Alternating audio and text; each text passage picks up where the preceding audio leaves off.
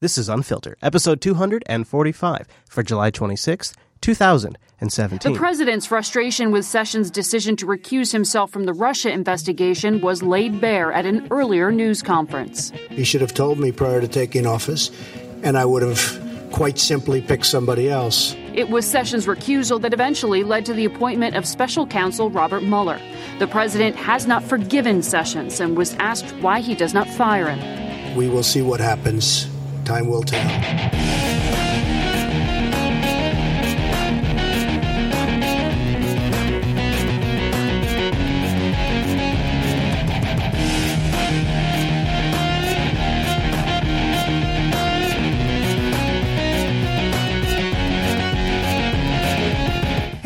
Everybody, it's good to be back. Well, but welcome back into another episode of uh, Un Unfiltered. See, I can't even speak. We've been out of practice. One week. Jupiter Broadcasting's weekly show about the news you shouldn't be watching. Good to be back, though. I'm Chase. There's Chris. Hey, He's buddy. back. fr- uh, wow, you got a tan. I did get, at least on my arms. Yeah, from And- all and- the driving. Well, what it really is, is really just the freckles start to congeal into one big freckle. Dude, I am peeling like crazy. Oh, yeah, Look at you that are. Stuff. Look at that stuff. Yeah. Hey, by the way, uh, plug right off the top of the show because I don't want to lose the plug. Oh, If you have a chance, you guys go check out User Error this week. I got a chance to jump oh, in Oh, yeah, yeah. with Chris. yeah, and 18, the episode. Beard. User Error 18, Mr. Nunes joins us to talk uh, all kinds of great topics. It was a really good episode. It was great to finally get out of the politics box. and you talked a little bit about your family background. We got some good tech stuff in User Error 18. Uh, and we kind of did a little mini how to Linux talking about how Yeah. users, you know, trying to get involved with the open source platform, you know, Yeah. what's the, the barriers and all that stuff. So great, great show. Yeah, I th- I, uh, I I heartily recommend it. Uh, so coming up on this week's episode of the show, you probably got a little inkling from the intro. We we do have some Russia updates. We're definitely going to get into the Jeff Sessions stuff.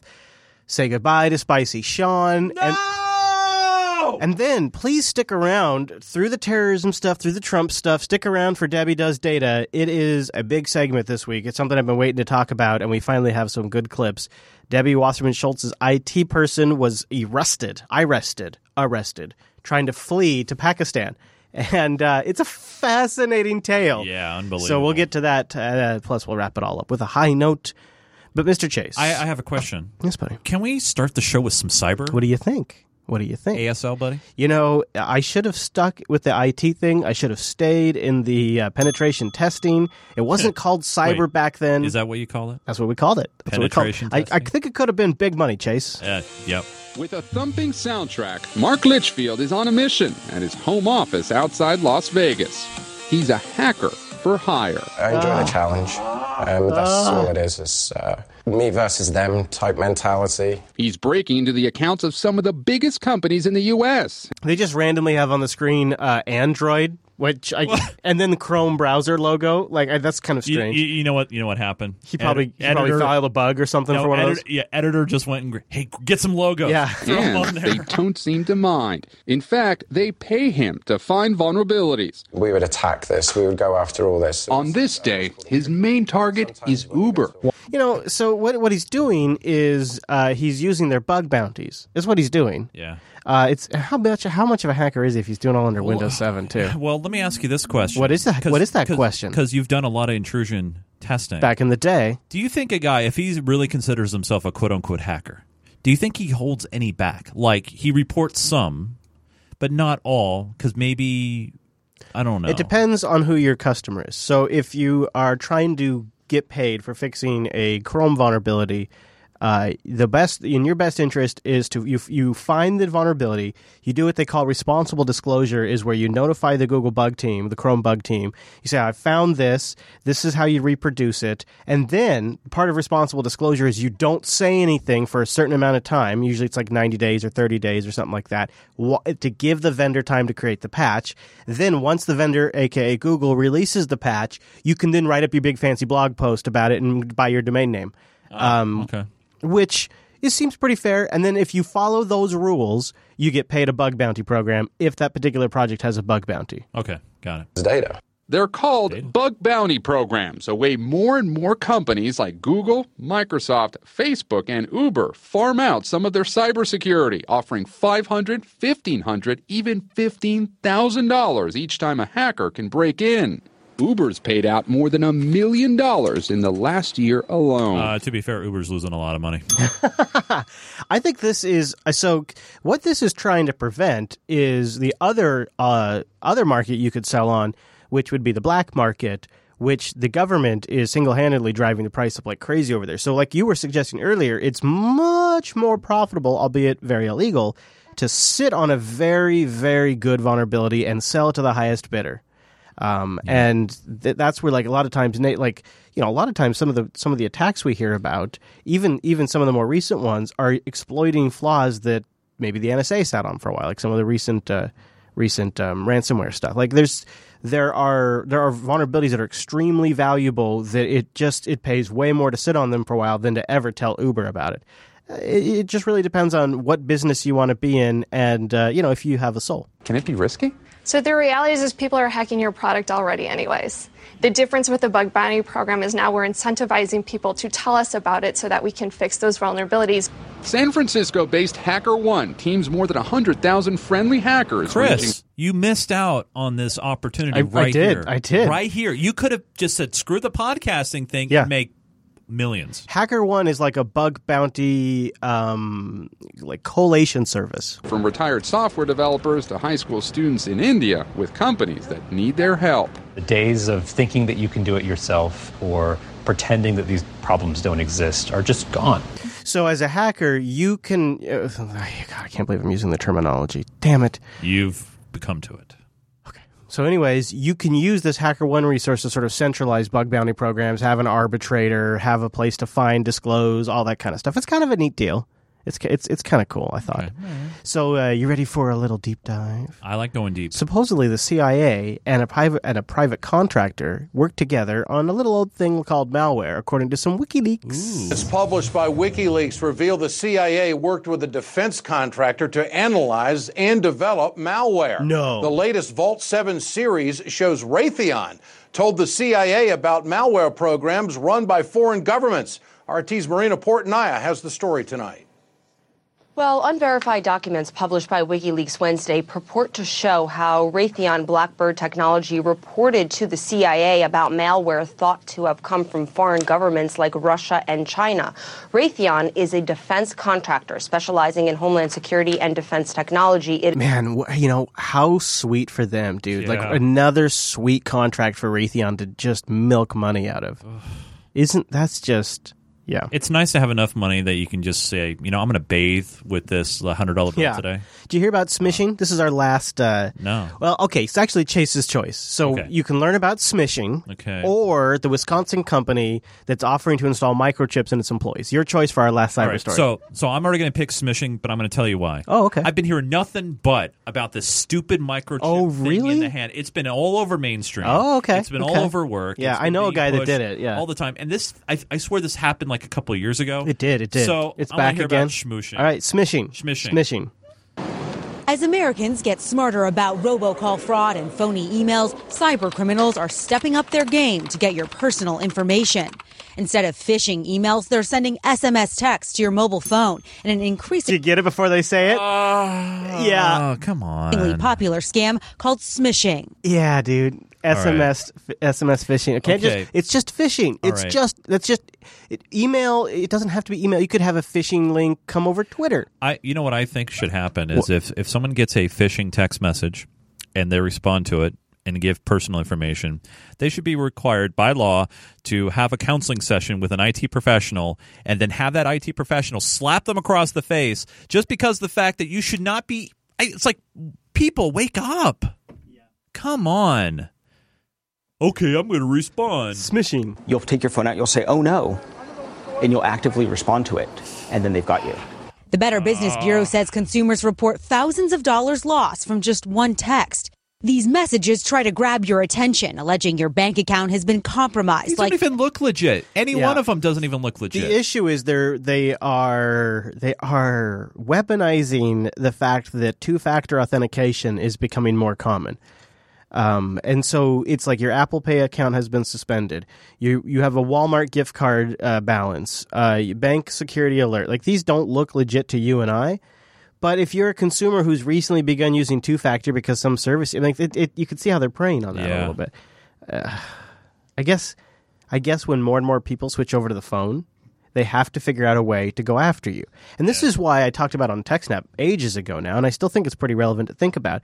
If people move over to Chromebooks, iPads, mobile devices, and Linux boxes, then attackers are just going to have to go after your router and get you at the DNS level because they're not going to get as much malware on your system like they did back in the glory days. Let me make sure I IE. leave my access point open. Yeah, so they're going to go after your access points. They're going to go after your routers. They're going to go after your phones that receive text messages, all that kind Let of stuff. Let me broadcast my SSID and let everybody come on on by. So let's do a little Russia update. A little while we're while we're talking about malware and Very cyber. good. Let's do it. There was a uh, there was a big hoopla about an undisclosed meeting. Did you hear about this? Good evening from New York. I'm Ari Melber in for Chris Hayes. We have breaking news on Russia tonight. We also have a report on the spectacular failure of the president's health care push, and Senator Bernie Sanders will be here on that. Our top breaking story, though, there was another Putin Trump meeting. What? What? This is okay. We're gonna lead with this. All right, so uh, Get ready. what- what's This going on? is big news. I'm breaking And news. the president of the United States attended it all by himself. Oh my God! Wait, no wait, buffer. wait. No, wait, wait a minute. He was by himself, or was he with Putin? Well, yeah, if I, that Yeah, would- all that right, would- fair enough. Okay, all right, yeah, that's a good point. But like, I mean, what about what about some of the things he could have said? What about The White House did not disclose this meeting when it occurred, a breach of diplomatic practice, as we'll explain. And the meeting looks even more odd because the two leaders had already met, quite famously, for two hours at the G20 summit in Germany. Oh God, we better look into this. We better look into this. New PPT. The Washington Post breaking this rather explosive story this evening. Breaking So, again. That's like three breaking. Here is uh here's how here's how explosive this meeting was. You're not going to believe this. All right, dude. what did they, what did they talk? You're Did, not- oh, wait, did they talk about like sanctions? Did they talk about uh, Crimea? What what did they talk about? Probably didn't have a chance in that since they were in the middle of a huge dining room. Noting this second meeting, unreported at the time, took place at a dinner for G20 leaders, a senior administration official confirming that. And halfway through the meal, Trump left his own seat to occupy a chair next to Putin. So he sits down for a couple of minutes. They chat about Okay. something. He gets back and walks back and finishes his uh, All right, his cake. all right. So all right, MSNBC, listen, listen, They Talk- gotta listen to me here for a minute. I- I- they just, they're This really is- this is this. They got to leave with the story. It's breaking news. But it's breaking news. this news. is a non-story. I- i- If they went to like a, a separate conference room and they were talking one-on-one, and or maybe one-on-one with Russians interpreter, Russia's interpreter in there, okay, you have a story. We'll talk about it. Yeah. this is nothing. I know they tried to Stop. They what they tried the angle they tried to go with is well then he must have been relying on Putin's translator and they could have been telling him anything. but the reality is two uh, two things.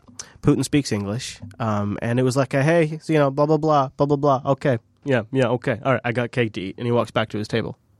it's kind of fun. Pick your battles, news. Come on, pick your battles. So two, three weeks ago, I can't really remember because of the week off that we had in between. Uh, producer Matt and uh, a listener and I were looking at a file or a report that claimed to be like a deep analysis of the metadata that's been provided from the DNC server.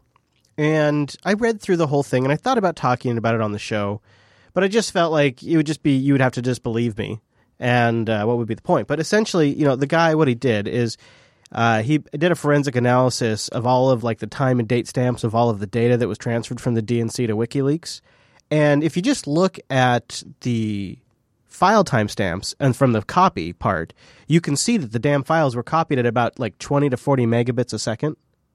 So he gets he starts going through and getting like really interesting little tidbits and uh, essentially builds a and I think I linked to this like 3 weeks ago, but essentially builds a really solid case, a really well done forensic analysis. I read the entire post and he does a really good job of building the case that the WikiLeaks dumps of all of Podesta's email, or I mean, sorry, not Podesta, of all the DNC's emails about, uh, co- you know, collaborating against Yeah, Bernie. yeah.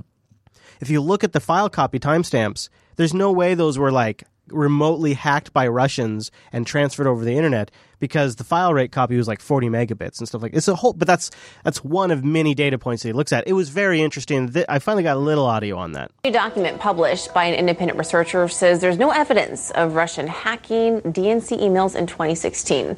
While the data was copied by a person with physical access to DNC computers and then linked to WikiLeaks. I'm a little confused here.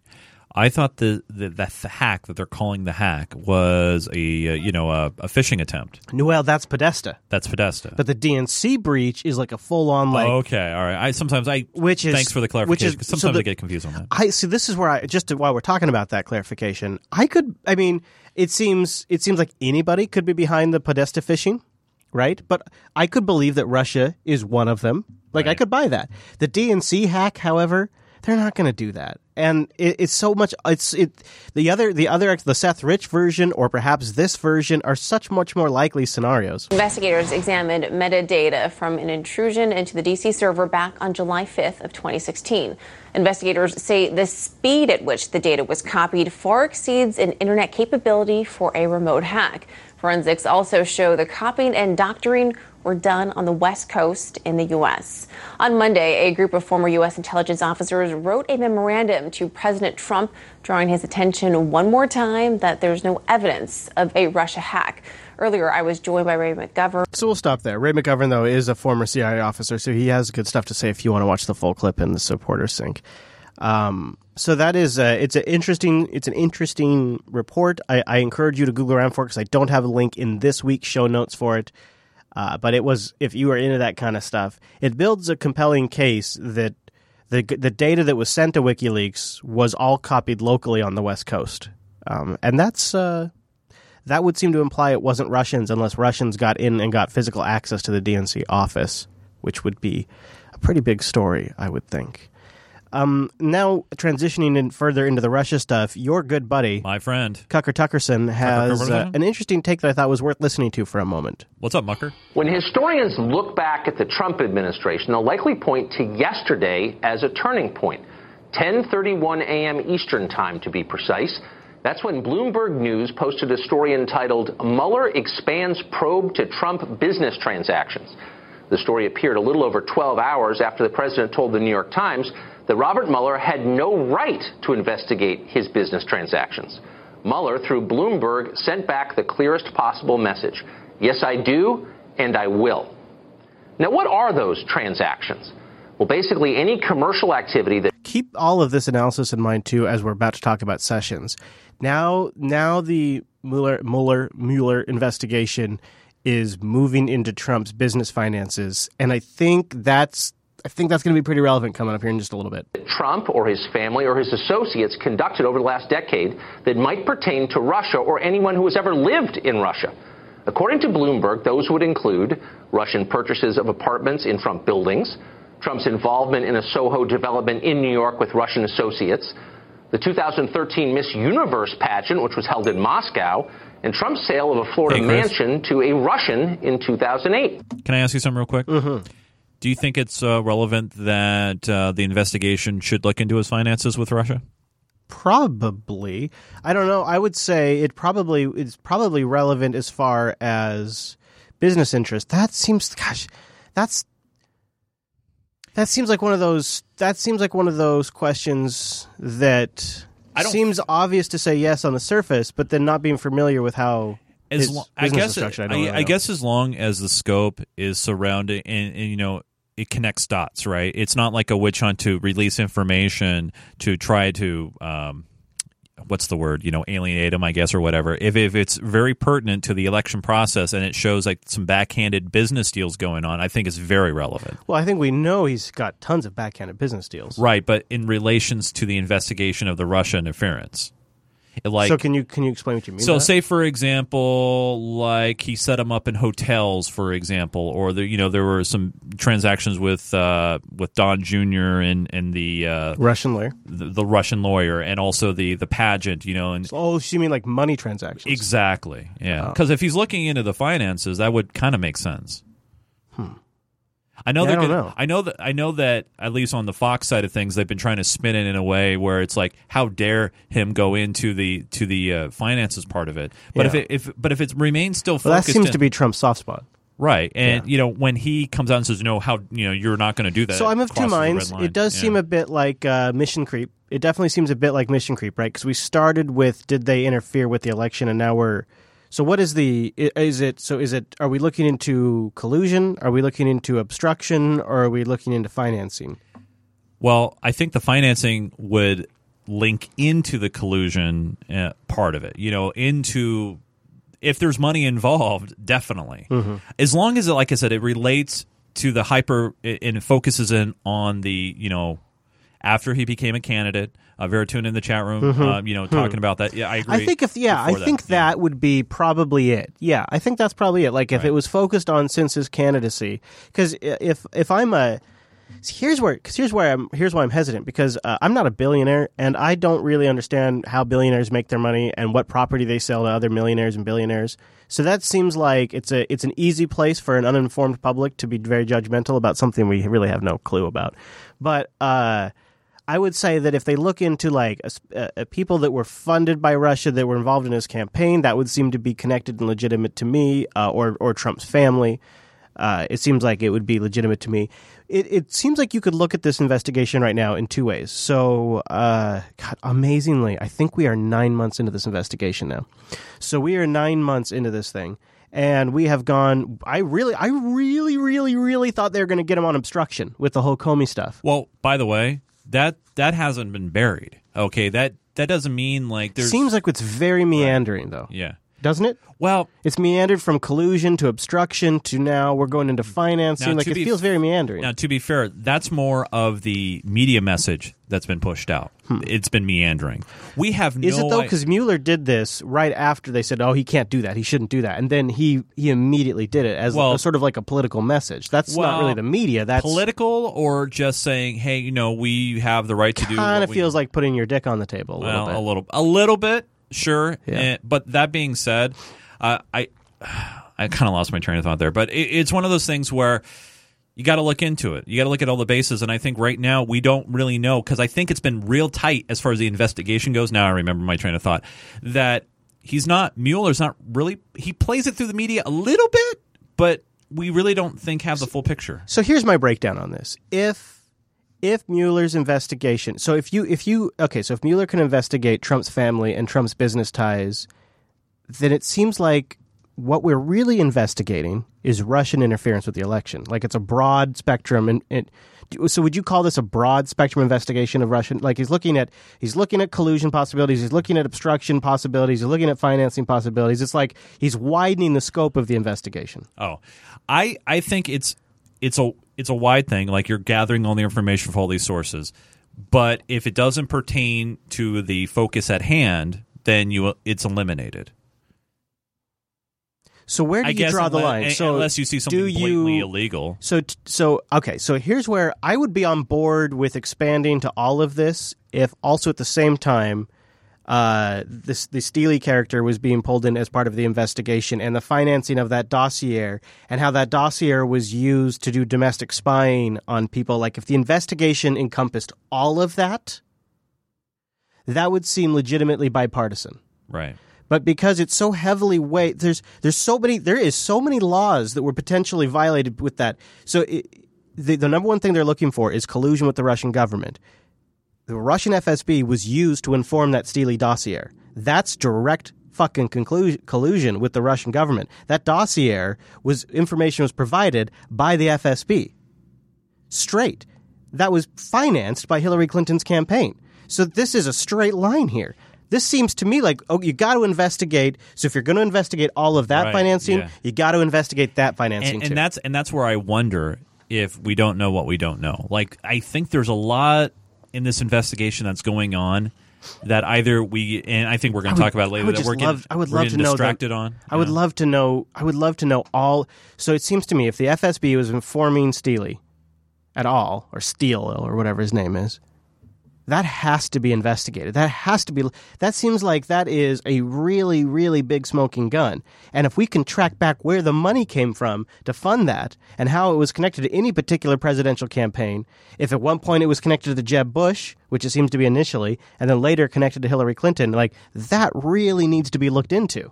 And then how that went from in how that got in McCain's hands and how that went from McCain to the FBI, I think that whole chain is extremely important. So I would like to see if you're really going to widen the scope of this investigation, I'd like to widen it all the way that would expose the full spectrum of corruption. Right, and that's and that's Otherwise, where- it feels like oh, just one more thing, one more thing. Oh, Otherwise, what started because the one one lens you could look at this is is a special counsel, which is a new term essentially. A special counsel is is gonna find something. Their job is to find. It's like a health inspector's job is to find a health violation. His job is to find something, and he's going to keep going until he gets to some shitty business deal, and then he's going to say, "Ha ha, we've got him." And it, to me, it's it's it's it's maybe not illegal, maybe maybe or maybe it was illegal what happened, but it's not the full story. No. it doesn't serve anyone. It, it only serves a particular political agenda. It doesn't serve anyone in the public. The whole investigation, I think, the whole thing should be focused on the whole damn thing, including the DNC hack. All of that should be investigated. And that's where I wonder if there is some of that happening, that part of the investigation happening, and it's not being reported on intentionally.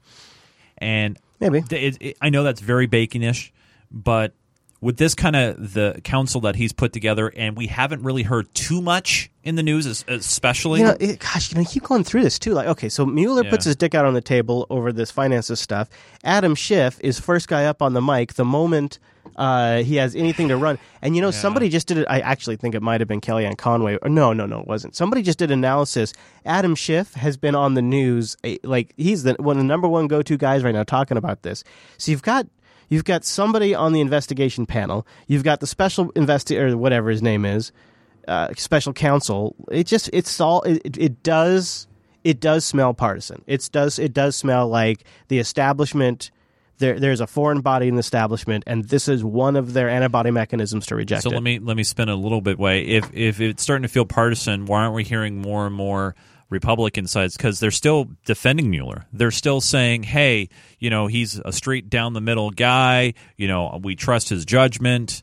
Uh, well, I think it's a little early to start. but but they but throwing shade. But they've been on record though. So First of all, they're Yeah. part of the body that is rejecting the foreign organism, and second of all, I, I think it's I think I think it would I think it'd get panned damn quick right now if you started calling Mueller's credibility out right now. It's just too you can't do that. It's too early. Well, he hasn't done anything. He's just Right, investigating. He's just doing yeah, his job. yeah, Uh, so one of the guys that got sort of sucked into this, and it's uh, if you think about it, probably the first time you've ever heard his voice. It's Jared Kushner. My name is Jared Kushner. Wow, yeah. Wow, Jared, I am yeah. senior advisor to President Donald J. Trump. I can speak English. When my father in law decided to run for president, I served his campaign the best I could because I believe in him and his ability to improve the lives of all Americans. Picture this guy getting roped into this whole damn thing that his crazy ass father in law is doing, and then his and he, in his first major public political appearance, the first time we're hearing his voice, and many Americans are even seeing him. Where he, and you know he knows that because he's introducing himself. Yeah. This is what he has to talk about. Not a solid start to a political career. No. And now, serving the president and the people of the United States has been the honor and privilege of a lifetime. I am so grateful for the opportunity to work on important matters such as Middle East peace and reinvigorating America's innovative spirit. So he lost script there for He's a a firecracker, uh, and he says Businesses. I did not. I did not clue. Did not. actions were proper and occurred in the normal course of events of a very unique Yeah, campaign. That's right. Let me be very clear. Let me be clear. I did not collude with Russia, nor do I know of anyone else in the campaign oh. who did so. Oh. Okay. Okay. I had no improper contacts. I have not relied on Russian funds for my businesses. And I have been fully transparent in providing all requested information. And I do think Vladimir Putin is handsome. I think he was about to say that. I think that was. and I about- like it when he rides a bear. Yeah. So Kushner kind of. Uh, I don't know. I, everybody thought this was going to be a big showdown. Now it seems to sort of pass, doesn't it? You know, it still bothers me that he his session was in closed doors. Oh, really? Yeah, I, I, I think you know it doesn't offer very good credibility on his side uh, when he's doing it behind closed doors. I, let me I play, think let me play devil's advocate open. for just a moment. Sure, fine. Uh, so the, the I I feel like these uh, these public sessions are a political show. Well, Um, sure, they can be absolutely. because you, anything that's juicy and good, they just answer, "Ah, "I can't say that in a public setting," and they just they just declined to answer for various different justifications, all of which then being in public settings. Right. And so when you have a closed door meeting and it's not for the cameras, you can ask questions that you really need the answers to. Right. But you still get, you know, I would say 80% of the inf- you get 80% instead of 0%. I don't know, maybe. And well, like for Maybe example, I don't know if it's 80. Well, like- I'd say you're right. It's better so, than no So right now, there's just rumor and speculation about what happened in those sessions. I, I read an article that Trey Gowdy uh, was kind of acting like a defense attorney for him during those sessions and like being really, uh, you know, def- uh, kind of protective of, of Kushner. Then again, we don't know. We really don't know. This is just one reporter's point of view. We don't know if there's Mhm. bias there or, Yeah. or not, and Yeah. that's and that's why for me, these kind of things deserve to be in public for un. True to our name of our show, problem- unfiltered. The problem is, is that the 2018 candidates want to use it as their moment to shine, and so it's just it gets keeps getting I understand. abused. I understand that they want they want to like you know score points. I understand that. I'm I look at I I put that on my mind. I look at what the the person being you still say the value is worth it. the value is worth it. Yeah, I would like to. I mean, I would go through and I would watch it and sort of pick out anything interesting. Yeah. Yeah, and I, and I think that because most of America, that's what they're going to see. They're going to see the public session. They're not going to dig and dig and dig to try to really find out what happened. Speaking of Sessions, uh, Jeff Sessions is uh, a little beleaguered this week. Uh, a character assassination, some are calling it. It's it's been a little rough. It starts. Let's go. Let's go through chronological order. So, of course, it it always comes to a tweet storm. God, I hate that term. I really hate that term. But it actually didn't start on Twitter. It started during an open mic interview with a tape recorder. To that interview the president gave to the New York Times and the message he's sending to the Department of Justice. Trump expressed disappointment with his attorney general. Jeff Sessions, who decided in early March to recuse himself from the Justice Department probe into potential ties between the Trump campaign and the Russian government after it was revealed he had undisclosed contacts with Russian Ambassador Sergei Kislyak. Sessions gets the job. Right after he gets the job, he recuses himself. Was that a mistake? Well, Sessions should have never recused himself. And if he would, if he was going to recuse himself, he should have told me before he took the job, and I would have picked somebody else. So that was uh, during an interview with the New York Times. And so uh, Trump had run his mouth already. So then he was sort of already in a position to tweet about it. Well, I mean, kind of, you know, he'd already said it. Uh, but the uh, the end goal, a lot of people speculate, is is not really so much Jeff Sessions, but might have to do more with what Jeff Sessions isn't doing. I am disappointed in the Attorney General. Uh, he should not have recused himself. President Trump doesn't let up in attacking his own attorney general. Tweeting today, Attorney General Jeff Sessions has taken a very weak position on Hillary Clinton crimes. He also talks about uh, Jeff Sessions' mo- wife spending money on the. Yeah, it was like, holy shit, this is this is an attack. Tonight, a growing number of observers see an ulterior motive in the president so publicly criticizing, even humiliating Jeff Sessions. So why do you think he's doing this? Before we hear this expert quote unquote's opinion, uh, what's the Chase Nunes take? Why All right. would why would Donald Trump be doing this? Uh, and I've been I've been honestly trying to figure that out because so first off, for for Trump to say, you know, if he was going to recuse himself, I wouldn't have hired him. First off, Trump already knew. I, I, do, I do not believe the fact that he didn't know that Sessions met with Russian officials, that met with uh, Kislyak. Uh, well, how would he know what Sessions has been doing? why wouldn't Sessions tell him? Well, because these aren't like these are not. I mean, you got to keep in. You got to keep in. I con- mean, first of all, two things. all right, Well, all. I was the- say the- these meetings knew. took place before the Russia hype, so Right. it's not like it's top of mind. Right. Second of all, uh, some of these were like bullshit. Like just like there's 30 people at a table stuff. Like it's not like it's like uh, you know like private secret. No, but but at, but at the same time, I mean, he didn't disclose that he met with anybody. Uh, you know, eh, during the the whole process, during the whole uh, what was it, the nomination process, you know, he didn't disclose that. And which all- Russia hype was starting to brew pretty exactly. So why did Sessions keep that a secret? And then it came out that he did, and he goes, "Okay, I'm going to recuse myself." And I'm trying to figure out like why won't he fire Sessions? Well, I think he won't fire him because he doesn't want. He's already fired Comey. He doesn't want the Comey blowback. He doesn't want that now, Yeah. and he's trying to do so much what he can to get Sessions to go, and Sessions says So no. he's trying I'm to staying here. trying to boot him out the door. Yeah, I think Basically, trying to get him to resign. Exactly, and Sessions, yeah. appears to me that the president's objective here is to force the resignation of Attorney. General Sessions. That will then position him to ultimately force an end to the Mueller investigation. I, I thought about that too. Yeah, I don't know if if, that's necessarily true, but I do agree that it does seem like what he's essentially doing is dumping on the guy, and he's essentially sending the message, "I'm going to keep dumping on you until you quit." Because here, here's the inherent issue I think Trump has if he fires him. Okay, if he fires him, then the now it doesn't Obstruction! Well, first off, you guys, it- Obstruction! It, it, does. it doesn't work where the uh, assistant attorney general automatically gets promoted. He would have to go through the same confirmation process. But probably what would happen is that guy, I forget his name at the top of my head. He's the one who uh, appointed the special prosecutor or Yes, Mueller. yep. So if if if Trump fires Sessions, he's going to have to probably fire the ass- assistant as well. And then it turns into comparisons to Watergate and the Saturday Night Massacre. Normally, the president could instruct his attorney general to fire Robert Mueller. But because of his role in the campaign, Sessions recused himself from the Russia investigation. So if Sessions is forced out, Trump could appoint an think I can attorney say what I general who said. would fire Mueller. But there's a big debate tonight over whether President Trump and his new, presumably more compliant attorney general would have the power to fire Mueller.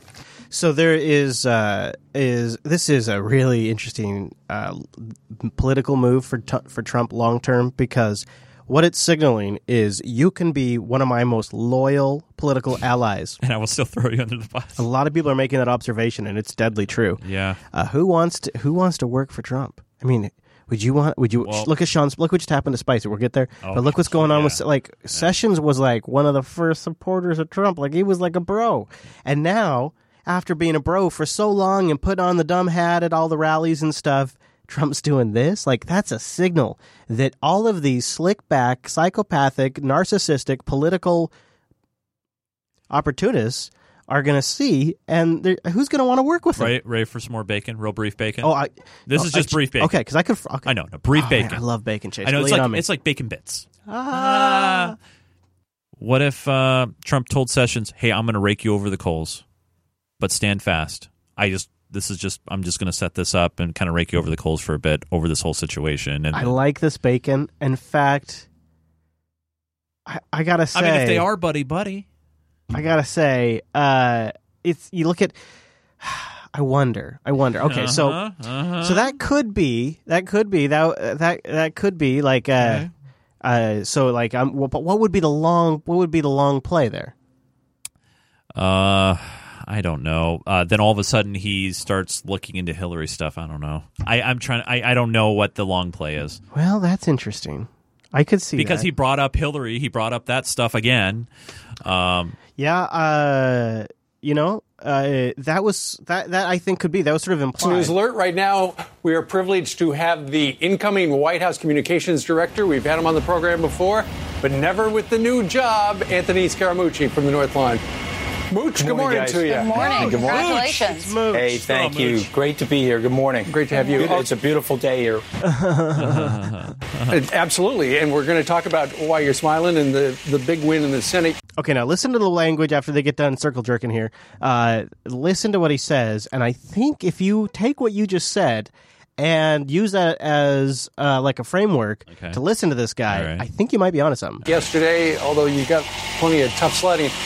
But we got this Fox News alert uh, today. It sounds like Jeff Sessions has been in the news a lot. We know that. And yesterday, the President of the United States said he was very disappointed in Sessions recusing himself uh, regarding the Russia thing. Uh, and the president has said, uh, Mr. Scaramucci, also that he was very disappointed because he wasn't cracking down on leaks to press outlets regarding sensitive information. But Okay, so we start talking about leaks. You know, do you remember that was a big subtext to the Comey firing too? oh yeah, absolutely. He But wasn't now doing Fox anything. News has learned that apparently the Attorney General is really close to announcing investigations into these intel leaks, right? So so instead of instead of resigning, perhaps he's capitulating. Yep. Yeah, I I think he's got a, uh, a plan that he's put together, and at some point, I don't know if it'll be today, tomorrow, or next week, he'll announce that plan. Uh, and listen, we have to crack down on leaks on a number of different fronts. Uh, there seems to be some holdovers, political holdovers from the Obama administration Uh huh. that are not helping. Uh, that one's getting old. I'm certainly the, res- uh, have the full responsibility here in the comms shop. The com shop, Chase. The com shop. Chris, what are you going to do about Trump and all his leaks? I know, right? So, and Jeff Sessions did have a moment in front of the camera. He's been on. He's going to be on vacation for a day or two, but he did have a moment in front of the camera Oh, is he during all heading of this. uh, Colorado to have some? Uh... Ah, I'm sure that's what he's doing. Look at look at old Jeff too. Ah. This is not really a normal day. The president made very disparaging remarks about you, Attorney General of the United States, and your Deputy Attorney General yesterday. Given what he said, what is your reaction to those remarks, and how seriously are you considering possibly resigning? So she's asking him, "How seriously are you considering resigning?" How do you feel? We in this Department of Justice will continue every single day to work hard to serve the national interest, and we wholeheartedly join in the priorities of President Trump. He gave us several directives. One is to dismantle internet transnational criminal organizations. Did he say internet at first there? Uh, internet, international. Yeah. So he basically says, "I'm just going to keep on doing that as long as it's reasonable," and that's his answer. So he's not going anywhere. Uh, but the Democrats sure would love him to resign. It seems like Maxine Waters was uh, really calling for his. Is, he should just resign. I'm Well, shocked he hasn't I, resigned. I did read that uh, he's from Alabama, right? Yeah, Uh, that the Alabama Republican senator that's taking his seat or going for his seat ha came out, I think it was today, and said, "You know what, Sessions, if you end up want, retiring, you can have it back. I will So- buy out." Okay, so now we have the the Chase Nunes theory here that I'm going to adopt. Uh, I say we red book this. So instead of resigning, he's going to launch an investigation into leaks. But to really please the emperor, he's going to have to result. He's going to have to have results. Like he's he's going to have to have somebody's head on the chopping block. Somebody is going to have to pay for Well, this. well, don't worry, Chris. All you got to do is invent results, um, Uh-huh. and uh, it will please the master. Yeah, well, you know, uh, Spicy Sean tried to do that and didn't work out so well for him. So one of the big stories in our audience, I heard from a lot of you, uh, shocked, shocked at the resignation of Spicy Sean, and I, I will, I will be honest. Uh, I'm gonna I- miss the guy. I too feel like it's a passing of an era. Yeah. That is troubling. Thank you guys very much. In a stunning staff shuffle tonight, a familiar face stepping down and a new one stepping in.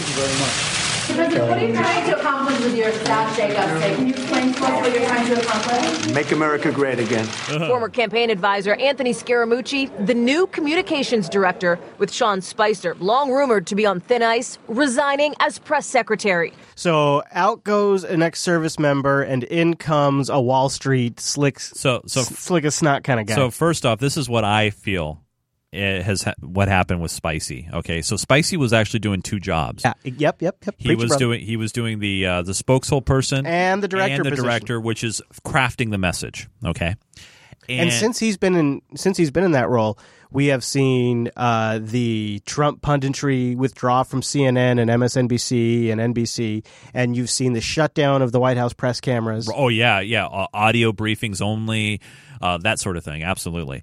And so he really wanted the communications job. He wanted out of the press secretary light. He wanted the communications job, and then secretly overnight, the, Scaramucci was hired. And Spicy, you know, military vet, you know, he, he makes a mind quick and and the scuttlebutt was is that Spicy, uh, along with several others, including Priebus uh, and possibly Bannon and others, argued not to bring in the new guy because uh, he has no experience in this Right, area. Exactly, he's a total rook. Yeah. and they're like, we're gonna get eaten up all over again. Yep. And so when the announcement happened, Spicy's like, you know what? That's it. And he's out. And obviously he's he's having a nice smile for the cameras. He has his exit interviews over the weekend. Uh, but you know what? I personally I don't blame the guy. Oh, yeah. I- you know, if you're going for a job and you've put dedicated, you, you know, your He your political career. Did you hear he this- admitted that the SNL stuff did get to him pretty? some of the stuff he said he had a good laugh about, and Yeah. then some of the stuff he thought it was in bad taste. And, and I think part of me, I feel like he had to say that because of the audience. He Well, was when you to look at to. when you look at his actions Oh, of yeah. shutting down discussion on CNN and pulling back the cameras, it was somebody who wanted to get out of the limelight. Yeah. Press secretary. All smiles today after a dramatic 24 hour battle behind closed doors. Multiple sources familiar with the fight tell NBC News Reince Priebus initially resisted the move. The chief of staff now tells NBC he's behind Scaramucci 100%. Because that's what they're supposed to say.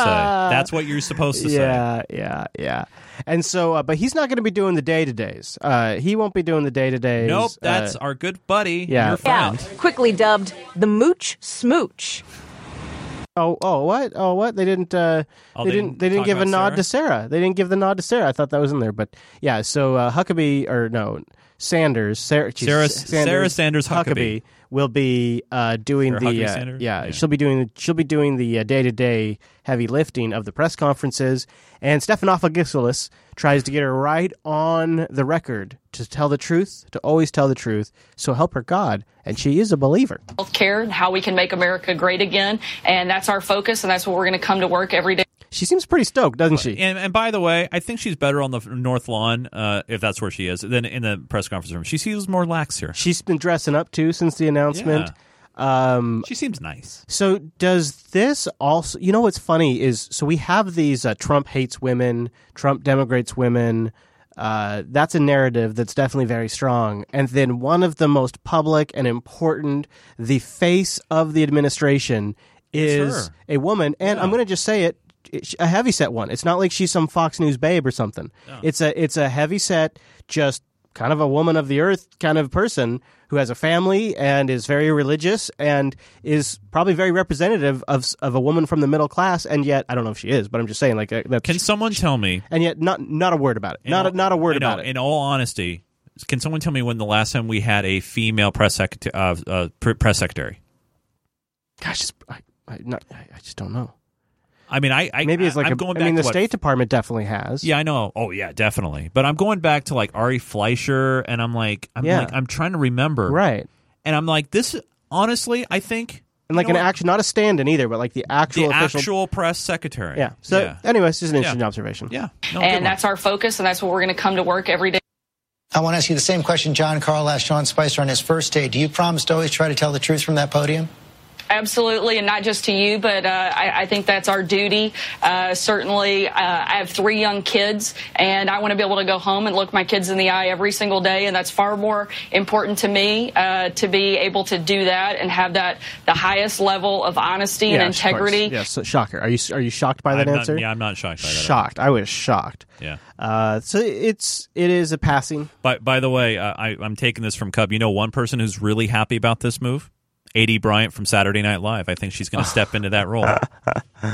Yeah, Melissa McCarthy, I guess, can take some time off. Oh, off. but by the way, give her props for her That was a hell of an impression. Oh, wow. I mean- it's like all star. You know, I was looking. All-star. I was looking back I, for the overtime. I have a, I have some of Sean Spicer's best hits, and one of them is that Sunday when he came out and he just yelled at them about the crowd size. Yeah.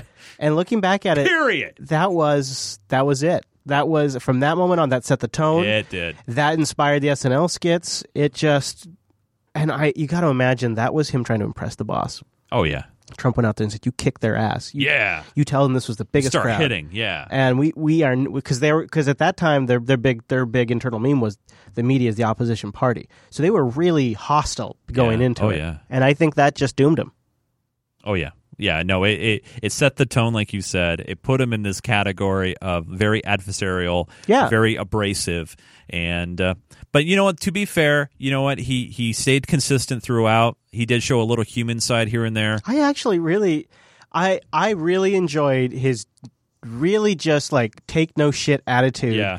That it was made it refreshing because the, a lot of times the especially the newspaper journalists are Non-sugar-coated, are yeah. are pretentious in the way that they they will phrase the question and even the positioning of the question is insulting. And then what sec, what what what the press secretaries often do will dance around to give them some sort of bullshit answer that doesn't acknowledge their question. And it's just not all that interesting. But Spicy would be like, "Well, first of all, I take issue with your question. It's it's completely wrong. And then here's the answer to your question." And it was just like that sort of like no bullshit answers that was great. But another era is upon us. And not that you know what so far uh, Sarah Huckabee Sanders or whatever is uh, is actually she's pretty no bullshit herself. Uh, by the way, chat room's amazing. They found out that the last female press secretary was Dee Dee Myers from 1993 to 94. I was thinking Clinton. DD. I was thinking, ah, look at me. I was thinking DD. I just didn't know. Yeah. So, uh, yeah, I think this is a big. It's, I guess this, uh, but you know what? The media doesn't care about that kind of stuff, right? They don't cover that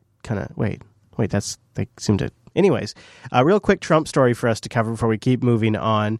Uh, the with all of this going on, there's also that whole. Well, wait a minute. Can't the president just pardon himself, even if this say Mueller gets all the way to the end and uh, Junior is guilty, Kushner's guilty, and uh, Trump is guilty? Well, then why can't he just uh, get a pardon like Nixon did? Tonight, the president and his legal team pushing back against allegations he's trying to discredit special counsel Robert Mueller. One of the president's attorneys calling reports that his legal team is scouring the background of Mueller's investigators to find conflicts of interest nonsense, adding they are cooperating. The president has um, absolutely nothing to do with any of the uh, allegations that are being made. U.S. officials familiar with the investigation say Mueller is gathering relevant documents, including financial records and business dealings of those close to the Trump campaign. Earlier this week, Mr. Trump warning it would cross a line if Mueller looked into his finances unrelated to Russia. Would that be a breach of what his actual? I would say yes. Yeah, I would say yes. All of it setting off alarm bells. Well, I think if he fired Bob Mueller, I think you'd see a, a, a tremendous backlash. I have 100% confidence that Bob Mueller will conduct a thorough and fair investigation. The Trump administration also struggling to explain reports the president has been asking his advisors whether he has the power to pardon his family members and even himself. The president maintains pardon powers like any president would. The president does have broad constitutional power to grant pardons for federal offenses even before charges have been filed. Legally, it's not clear if a president can pardon himself. I'm not aware of any president giving a pardon in an effort to stave off an investigation. Yeah. It's not Yeah. normal. It's no, not normal. No, and It's then- not normal. And then you ask yourself not why? normal. Why would you do it? Because there's something going. On. You got to have that escape hatch, Chase. Gotta Well, have that escape yeah, fair hatch. enough. I got to, you know what? I got what I think could be. I think it's good news. John McCain thinks it's a horrible decision and has slammed Donald Trump over it. So we don't know what the hell's going on with this Russia investigation. Trump's made some seriously dodgy decisions the way he's uh, dogging on uh, Sessions in public. And he really could bury himself if he tries to fire Mueller. But I'll tell you what he is doing right this is a decision. I think. I think what I'm about to say. uh, brace yourself. I think this is the best decision he has made of his presidency. I don't. I have. I have the only real confirmation I have in anywhere in the U.S. media from it is John McCain slamming it. But uh, this to me seems like a huge story. More mixed messages emerged from Washington on Wednesday. The Washington Post has published an article stating that, according to U.S. officials, Donald Trump decided to phase out the covert CIA program aimed at arming and training rebels in Syria Wait, what? in favor What? Of working with Russia. Oh. Oh come on, come on! Let them let them bomb the shit out Well, of no, those people. yeah, well, let yeah, let, Let them clean yeah, it up. Let Russia take care of it. We've yeah. set we've Yeah. financed these psychopaths for decades. enough. Let the, this is this is this I think is huge news, and this is really why the CIA hates Donald Trump.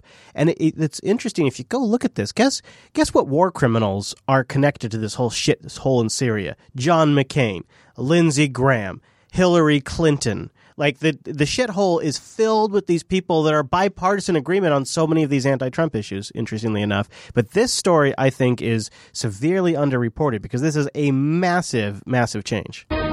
So there are new reports tonight that President Trump is halting a CIA operation that arms Syrian rebels against the brutal regime of Bashar al-Assad. It's not just arming; it's communications equipment, it's money, it's CIA CIA agents who are there to train them, it's Pentagon resources. It's a massive program. Now, Fox is super super conflicted because while they love jerking off Trump, they also suck from the teat of the military-industrial complex. Critics calling this move a victory for Russia. Oh yeah, yeah, yeah. Letting letting Russia fight terrorism, that's a real victory. Yeah, that's if that's winning in the 21st century, I don't want to win. whose military backs Assad.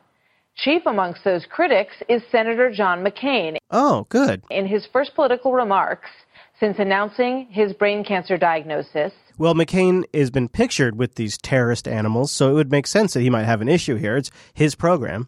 McCain said this The administration is playing right into the hands of Vladimir Putin. This this Russia fear mongering is so transparent and obvious. It's oh I got I don't I can't politically disclose why I hate that he's doing this because obviously they would be exposing war crimes. So instead, I'm going to blame it on the boogeyman. This son of this son of a bitch is responsible for training these rebels over there for for for financing these psychopaths who are running around under no one's jurisdiction and murdering people that live in their own country. This man right here, John McCain, is responsible in part in a large part for that.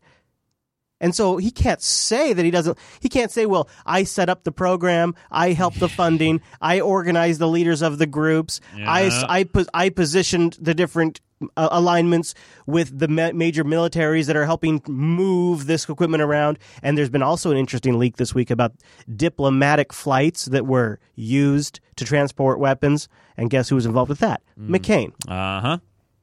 He can't. He can't say that. That's why he's unhappy about spinning down this program. It's his baby. He can't say that. So instead, he goes to Vladimir Putin. But the American public, more and more, that becomes code to a bullshit reason. Right into the hands of Vladimir Putin, making any concession to Russia, absent a broader strategy for Syria, is irresponsible and short sighted, says Senator McCain. Here now is General Jack Keane, Chair. We'll stop there. I don't really need. You know, it, John McCain's incredible. He manages to stay elected year after year by every now and then claiming that he's going to make cable companies do a la carte, and by being a, uh war hero from the Vietnam Yep, War. yep. And then otherwise, he is a demon that is the head of a military-industrial complex monster. Uh, anyway, here's another report on it. This is good. Last week, President Trump reportedly pulled the plug on the CIA's program to arm and train rebels in Syria. It's been running for several years now with a billion dollar budget, yet producing questionable results. What could be a very pragmatic decision to save money has received typical overtones in the media that this represents some sort of victory to Russia. RT's Alexei Yaroshevsky reports. Look at that beard. Last week, when news of Trump potentially stopping Nice CIA program beard. of training and arming rebels in Syria surfaced in the Washington Post, the overall narrative was quite easy to predict. The move sought by Moscow set its headline. Some pundits and commentators went even further from suggesting that Trump caved in to Putin or that it's all treason, you know, the usual Putin puppet thing. You know, uh, Veritunda in the chat room has the link I was just referencing. So if you Google uh, Silkway Airlines, you'll probably see the leaks that talk about uh, Obama McCain giving ISIS weapons through the Silkway Airlines. So that's why that's why Obama's all in. That's why even though the man can be literally dying of cancer, he's still taking time out of his day to slam Trump over it because it's a very big part of his program. This is a huge reason why the CIA freaked the F out when Trump won because they all thought it was going to be Hillary. This is why Chase's good buddy, My friend. Mike Morell, is all in with Hillary Clinton because he knows exactly what the hell's going on in Syria. It's the Libya game plan 2.0. Everybody was all in until this dumb son of a bitch Trump came in and ruined the whole thing. And they're all pissed about it still. And in the background, we frame it as if the Russians are these masterminds. Vladimir Putin, the 4D chess player who uh, months in advance hacked Podesta and then weaponized WikiLeaks to enable Donald Trump by exposing information that is true about Hillary Clinton. And there could be another another explanation. It could be that somebody stole emails, somebody named Seth Rich, and leaked them to WikiLeaks. And then was murdered for it. It could be that Debbie Wasserman Schultz's IT person was stealing data from Democrats for years since 2005 and selling to the highest bidder. Well, I mean, to be fair, I mean, oh wait, wasn't he trying to escape from the country? Yeah.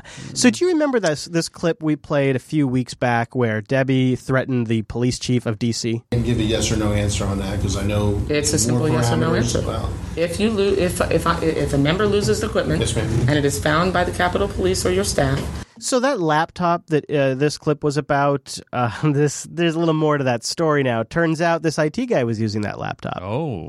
and it is identified as that member member's equipment, and the member is not associated with any case, and that is their equipment, it is supposed to be returned. Yes or no? Depends on the circumstances. Uh, and if the circumstances are. I, I, I don't understand how that's possible. Members' equipment is members' equipment. It is not. It is not. It, Under my understanding, the Capitol Police is not able to confiscate members' equipment when the member is not under investigation. It is their equipment and it's supposed to be returned. Well, I think there's extenuating circumstances in this case, and I think I think that you know working through my counsel and um, you know the necessary personnel, if if that in fact is the case, and with the permission of through the investigation, then we'll return the equipment. But until that's accomplished, I can't return the equipment. I think you're violating the rules when you when you conduct your business that way, and should expect that there would be consequences. I yield back. There'll be consequences. So let's talk more about that. Now we know a little bit more. The FBI has seized the smash hard drives from that laptop. Exclusive story now from the Daily Caller. FBI agents seized smashed computer hard drives from the home of a tech worker who worked for Debbie Wasserman Schultz. So this initially was panned because uh, Daily Caller, uh, Breitbart were some of the earliest reporters on the story.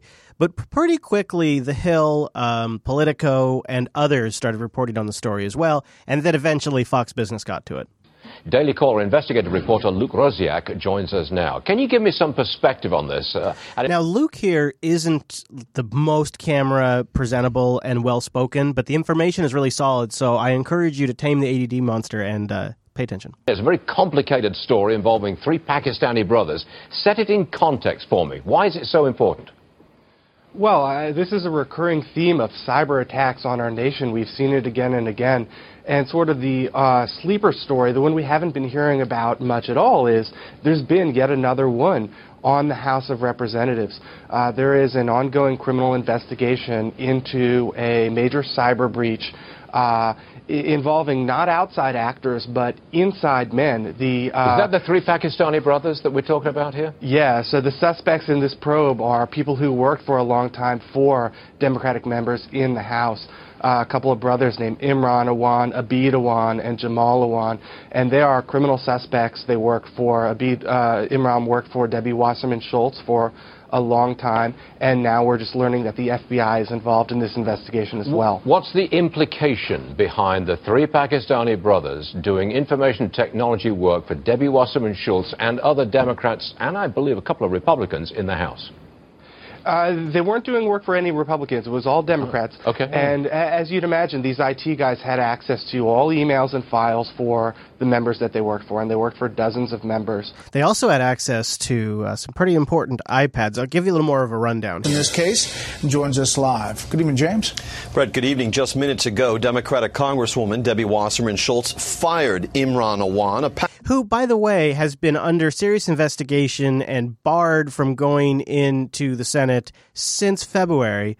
Uh, it was only today, or actually yesterday, after he was arrested, that Debbie fired him. What's not also being reported in any of this is Debbie's also paying for some of his family's housing here in the States. Fired Imran Awan, a Pakistani born IT technician who has worked with several family members to perform computer services for Wasserman Schultz and other leading Democratic lawmakers. Awan was arraigned on one count of bank fraud charges in U.S. District Court here in Washington today. I think that they nabbed him on bank fraud to hold him here because he was fleeing. Because here's what happened is when he would become the IT management person for one of these uh, Congress critters, he would all of a sudden, well, they would all of a sudden suffer a series of cyber thefts and break-ins. It's the damned. In fact, all of his clients did. It was a, it was the goddamn darndest thing. Chase is there was tons of data theft once you became one of his clients. It's just the weirdest thing, and and and and and it seems to be that he worked for Debbie since 2005. Like. Like maybe that's why she's been paying him, and he's always been on her payroll, and she's been paying Oh, for his family boy. housing. Holy Following his arrest last night at Dulles International Airport prior to boarding an overseas flight, he pleaded not guilty and was released under strict monitoring. He's been on.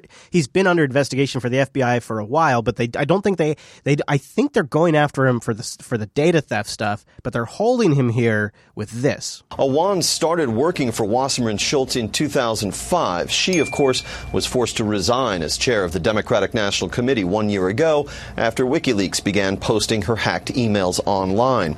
In all, the Daily Caller reports that Awan, his brothers, their wives, and others collected at least four million dollars for IT services performed for Democratic lawmakers. Wow. In addition to Wasserman Schultz, these included Diana DeGette of Colorado, chair of an investigation subcommittee, Jackie Speier of California, who sits on the Intelligence Committee, and Ted Deutch, ranking Democrat on the House Ethics Committee.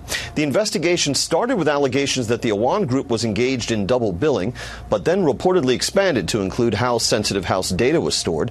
The group was barred from House computer networks in February when U.S. Capitol Police identified them as suspects in a criminal investigation. In announcing today's firing, Congresswoman Wasserman Schultz said, and I quote, Mr. Awan previously served as a part time employee, but his services have been terminated. No charges, evidence, or findings from the investigation have been formally shared with our office, so we cannot comment on them. Formally shared. That's an interesting uh, little clarification there. So she's been she's been paying this guy for months since all of this went down. And now this. We have an update on an exclusive from the Daily Caller. A tech worker, this man, who worked with Debbie Wasserman Schultz, he's been arrested, charged with bank fraud. This after FBI agents seized smashed computer hard drives from that tech worker's home. Daily Caller investigative reporter Luke Rosiak joins us now. Luke, there's something going on in the background here that has not been made public. And I think it's got something to do with the three Pakistani brothers who were very much involved in the IT work for Democrats in Congress. Fill us in, please. Well, this is big news. A congressional staffer was arrested by the FBI on Monday night attempting to flee the country. Uh, he was apprehended by the FBI at Dulles Airport, uh, where he was attempting to board a flight to his native Pakistan. Uh, this is Imran Awan, the IT guy for Debbie Wasserman Schultz. He had wired $300,000 from the Congressional Federal Credit Union to wow. that country. Uh, that money uh, did successfully go through, and then his wife, Hannah Alvi, who was also a high level congressional employee, did manage to flee the country, and she's in Pakistan with that money. She was housed by Debbie for a while. Now, authorities couldn't stop her. Uh, Customs and Border Protection did actually search her at the airport, and they found $12,000 mm. in cash. Where do you suppose she got that from? Uh, I don't know, but she probably didn't declare it because you have to declare anything over 10, right? Hidden in a suitcase, but they couldn't detain her. Uh, they what? did get Imran Awan when he went to the airport uh, on Monday night, uh, soon after. Wait a minute. Stop. I, I thought, is it maybe only when you're coming into the country you could because I, I thought if you I thought it was that way too. But I thought like if you don't maybe report over ten, maybe it's like they just make you fill out the paperwork and file it. No, no, no. There's there's three different levels of seizement. If you can prove the money is legitimate, you're fine. If you can't, then they hold it until you can prove it. Oh, maybe. Well, they might have held it and let her go. That's true. They're not clear about what yeah, happened. Yeah, exactly. Yeah. Reported that the FBI was uh, closing in on him. The, the, gentleman on the screen now. The, the how did he know the FBI was? I want to back. Does he say how he knew the FBI was closing in on him? Yeah. Report uh, on Monday night, uh, soon after I reported that the FBI was oh, he reported closing it. in oh. on him. the, the I gotta go. on the screen now. The, the Pakistani gentleman who's been arrested. I believe he had the password to Debbie Wasserman Schultz's iPad, which means he had access to the DNC files. Is in fact, they just tell him to pass it around. Uh, she's in meetings and stuff, and they in the, in the emails they say, yeah, "Go grab Debbie's iPad and log in and grab this." Um, I have I have links to it. Wow. Yeah, is that accurate? Uh, well, he, he could read uh, Debbie Wasserman Schultz's personal emails. Um, I don't think he would have had access to all the DNC files. What he did have access to was all the emails and files of uh, members of Congress in their House capacities, and he did have that for dozens of members, including wow. Debbie Wasserman Schultz. But he was uh, kept so on even though there was some suspicion that had been defrauding the government with computer equipment. But he was kept on, correct?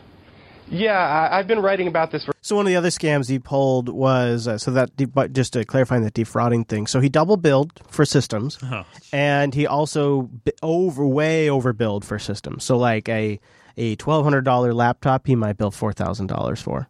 For five months, and I've been telling Debbie Wasserman Schultz's office and other Democrats' offices, I've been sending them court documents. Uh, and most notably, uh, these guys' stepmom accused them in Fairfax County, Virginia court of wiretapping and extorting her. There you go.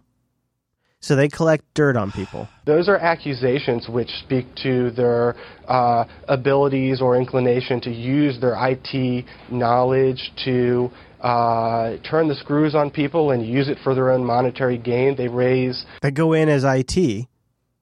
They get physical access to the equipment. Once, you, if you have any any kind of inclination of doing harm, if you get physical access, you're in. God, man, the walls are crashing in hard on her. Uh, you know, very, they raise concerns about what they might have done with their access to members of Congress's emails. So we don't know what they did. Um, abuses on the House network are a component of this FBI investigation, but there have been numerous, very credible allegations, including from their own family members, about these guys going on for a long time now. Okay, come back soon, please. Yeah, Verituna points out he'd also remove systems, their own systems, and then sell their own systems back to them. Oh uh, so this is even more of a mind bender when you think about the whole damn thing in context. So you've got WikiLeaks that received a bunch of DNC emails. You've got the fact that it exposed that Debbie was uh, the ringleader of an effort against Bernie from within the DNC. After she gets fired and has to, or resigns, whatever it was, she is then hired by the Hillary Clinton campaign as a global campaign manager or something like that. She then Clinton then helps campaign for her in Florida so that way Debbie remains elected in Florida. This whole thread stinks super bad. Like maybe they were maybe Debbie had a group of thugs that were getting dirt on people that they were using to get them to vote for Hillary or get them to do this or that. I mean, wow. only, you know, one could speculate a million different ways, but it seems to be something super shady was going down with those Owocki brothers. Man, oh man! And it's wow. it's a story that we've been just sort of following in bits and pieces for a while, but it really broke more this week. Well, that's what happens when you're trying to leave the country. Now, um, we're going to play a couple of high notes before we get out of here. Yes. And I, I suggest to you that but, the, but wait. Yes. But before we do that, I was just gonna. Oh, I was just gonna. Okay. Sm- I was gonna roll right. I w- well, you said that. Now. I was like, whoa, pump your brakes. I know. You know, speaking of pumping your brakes, Chase, you better watch out because I don't want you distracted in Segway. Washington State. Beginning of July 23rd, if you hold your phone while at the wheel, you're breaking the law. On the road, off the phone. That's right. You might hear that on Seattle radio. That's right. This Sunday, this past It's a new Sunday. law. That's it's a new law. That's a, right. You can't also, hold your phone. You know what else? Uh, vape pens, cigarettes, like food, right? You can't do that either. Isn't Well, that part of it? Yes and no. Oh. There's a lot of confusion right now happening Oh, in the I media am about that. confused. But basically, in a nutshell, if you're doing uh, something against the law as a primary offense, like say I know it's not a primary offense. if you're whatever, and at the same time you're eating a sandwich, you're putting on makeup or whatever, Shaving. they can add on an additional penalty. Yeah, a big one. But I want to say a big thanks to all of you guys who support us over at patreon.com slash unfiltered. That is the website you need to go to after this show and support us because thanks to you guys, we don't have to take ads. We don't have to be beholden to those evil corporations. Well, maybe they're not all evil, but You know, but it just means that we are beholden to our patrons. And so what we're really trying to do is just make those people happy every single week. And the more we get, the happier we are. And the more we just can work harder and harder on this damn show. that's right.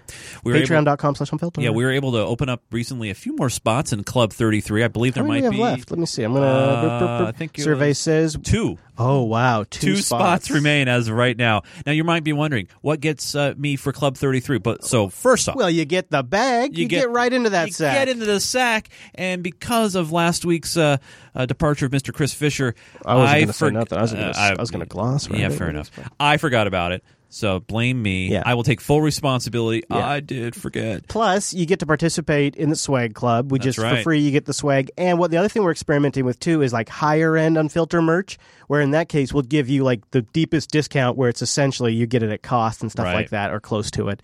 Um, and that that you get in Club Thirty Three as well as you know really the good good pride prideful feeling of keeping this show on the damn. That's right. So Other levels are also muchly appreciated. We should say, you know, like uh, at the investor level, five dollars, you get access to the source files of the show, which are ex- there's so many more clips than what we show and play here. That's pretty good. And then even if you can't afford a lot, two dollars is an awesome way to just sort of kick in some support and help us get towards our next milestone. Yep. And there's also more. There's going to be more and more more coming uh, ways to interact with the community that uh, or just spreading the word about the show that's if you can't if you can't just gonna say financially support us that's Yeah. another great way to do it So next week, you guys, be on the lookout, Club 33, for that email that I'll be sending out to everybody before the show next week. And you can be a part of my sack and go to patreon.com slash unfiltered. And thanks so much, Yeah. you guys, for supporting us. I think this high note has one theme, and that theme is there is money in them there green hills, and everybody is uh, working an angle to try to make money from pot. Everybody. And uh, this is a breathalyzer company that's uh, going to try to make a little money.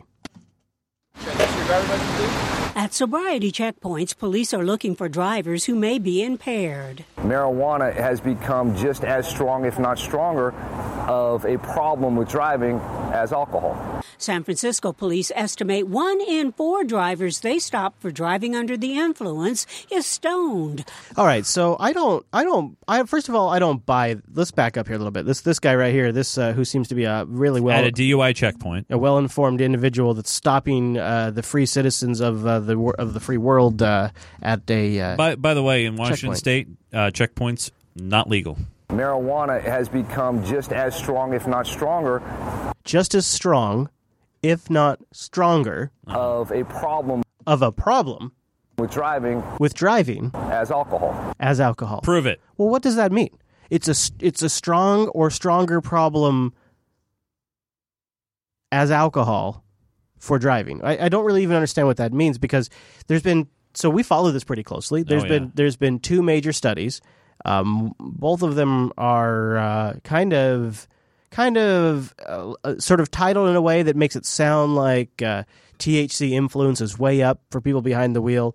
Uh, but really, when you break it down, it's sort of it's sort of like a two to three percent increase, and in most cases, alcohol's involved too. So I, I'd really like to know what data this guy's citing because following it pretty closely, I've seen I've definitely seen those two reports. We've covered them pretty extensively on this show in this segment.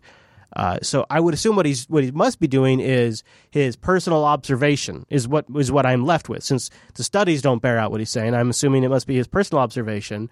Well, yeah, if you are surveying, if you are entrapping people during uh, Saturday night, San Francisco police estimate one in four drivers they stop for driving under the influence is stoned. Identifying them takes a field sobriety test. Oakland based Hound Labs wants to make that easier. oh, and here comes the pluggy plug. It's been working on a breathalyzer for pot that measures the amount of THC in a person's breath. The company gave us this video of its first field driving test. So the media uh, is is doing a great job of just taking the uh, little bits of information that this breathalyzer company is giving them and putting a package together for them. So this company runs their own study. Yep. You know what a bit? Well, you know what a phenomenal waste of money and time it would have been to set up. Look at this, dude. They got they got cameras like with uh, with uh, t- with uh, rigs with cranes. They got a whole staff here. They got a course set up. They got cameras on the cars. They got people to show up to smoke pot. Right. Like this would be a disaster of an investment if they walked away with anything but the results they went in to get from this. Right, because they're they're trying to raise money for their VC groups. Which is wasn't there also a study done so, similar to this that showed that people actually drive slower and safer when they were stoned? Exactly. But that's not what this company's. I, and to be fair, I think they're they're making them. You have to go 65. You have to go the speed limit. You know, like Yeah. they're putting conditions. By the way, this is a road course that this probably person's not familiar with, like Right. driving to work or driving to where they're going. I'm not excusing, by the way, driving intoxicated. So intoxicated. they shouldn't but- be doing so it. basically they do a highlight reel of them bumping into stuff. It's nothing major. Like there's They got people stoned and like so right there's a little like fender. Yeah, but to be course, fair, a first off, a freaking thing hazard. comes out, and then the other the thing's whole point there. of this test Come on. was to show what happens when you get impaired. No, the whole point of this test is to build hype for your breathalyzers. What the whole point of this test is, Come on, yeah. because they hope to put that son of a gun on the market very soon. Would have likely resulted in a fatality. Hound Labs is currently conducting clinical trials and plans more driving tests soon. They expect to make Oh their my marijuana god! breath Stop! Stop! Did you see that clip right I there? did, yeah. Okay, first off, I don't care if you're sober or not. The reaction time to evade that thing that just popped out at you—that's like whatever. Well, it, this is a Whatever. this is a bullshit. This is a bullshit. What's great is they can just keep doing this this this over and over again. Yeah. They expect to make their marijuana breathalyzer available by the end of the year. Oh. Just in time for the state's new recreational pot laws. All right, so first off, that blue car that cut him off, Mm-hmm. he's in the fault. Yeah, this test is bullshit. Well, it's it's pretty great. I I, I think this is this is where the most outrage is to be had and the most money is to be made is in the driving stuff because you can really hype people up about the driving under the influence thing. This is Yeah. this is this is some good stuff. Yeah. Just like you and I need a license to drive, and delivery trucks for virtually every product need to be licensed, believe it or not, until this month, delivering legal weed from grow house to pot shop did not require a license. My God, believe it or not, Chase, Believe it or not, people were able to do what they wanted they to could do. just drive from point A to point B and get a paycheck. It but was now, since think it's it's legal, we got to make some more money. it's no Chase. It's not just that. It's I think it's a real professionalization for this industry. it's a professionalization for the industry. Oh, fair enough. Yeah, so uh, licensed weed drivers. So another another cut, another cut off the top. Yeah. Uh, yeah, and then and then of course you have the media who loves themselves a pot story. Now CBN, CNBC is doing this this this big piece over the weekend about pot. They're all excited about it. They've been running promos, but local news can't help themselves too. Even when there's no real outrage to be had, they're still all in. Concerning sight for parents near elementary school. One parent reached out to 13 Action News So one person, one, person, One person. after spotting what appears to be a field of marijuana just 500 feet away from the school. Oh my God, the children! Did they, uh, how old are these kids, by the way? What? I would Wait, ima- elementary school, I, right? I'm going to imagine that probably it's an elementary school filled with preschoolers. It's just that dramatic. Well, for, so first off, I, ha- I I doubt that any elementary kid even knows what the he- what field is next yeah, to but him. what about the crime that might come into the area, Chase? The crime. 13 Action News reporter Brian Callahan explains why not everything Wait, is as it's Brian Callahan, I think he was here in Seattle. Yeah, yeah. Well, That he's name not- sounds familiar. He's on to new pastures now. seems in a story that you asked us to investigate. You asked us, so one oh, person emailed in. One person emailed in and attached a picture. Actually, literally, Chris, you ask, they investigate. What? All it takes is one person. You, you, just you. This is Mance Elementary School. You can actually see the back of the school here in this picture sent to us by a viewer asking why marijuana is being grown so close by. What we found out is it's not actually marijuana. yeah, yeah. Guess what? It's it's not. It's it's just hemp. Driving by, see this plant. It looks like marijuana, but it's hemp. The difference may not be easy to see, but it makes a world of difference when it comes to how it's used. Industrial hemp uh, has no THC in it. There's absolutely no no effect at all to smoking it. It's not going to do you any good. You probably get a headache if you smoke it. Mike Whalen is with the Nevada Hemp Association. He says he understands how people can make the mistake. He even understands concerns coming when people see it so close to the school. Think of the children, buddy. Think oh of the oh children. My gosh. They had industrial hemp signs all over the place. Parents are, or that parent needs to be like, hey, So he couldn't take a picture of the sign. I, I think it's a parent trying to get a little 15 minutes. And I well, I think it's the news happy to jump And that all too. over a pot scandal. Yep. And then fair of enough. course they spend the time in the hour. And it's like, well, shit, I got to go on the air at six o'clock, and I've done all this work, so we're going with it. Now, Chris, you had an incredible adventure. Uh, something just got released on the That's internet right. that kind the of new, shares that. The new vlog's out. Go check it out over at jupiterbroadcasting.com or go to youtube.com slash Chris Fancher. Yes, That's my buddy. that's my also follow me on the Twitters at Chris LAS for myself, at Jupiter Signal for the network. And Mr. Nunes is on there too. That's right. If you're following me today, you would saw that I hung out with a really cool celebrity at Nunes. N U N S. Oh, look at you big time. I know, I know, right? Verified accounts and everything.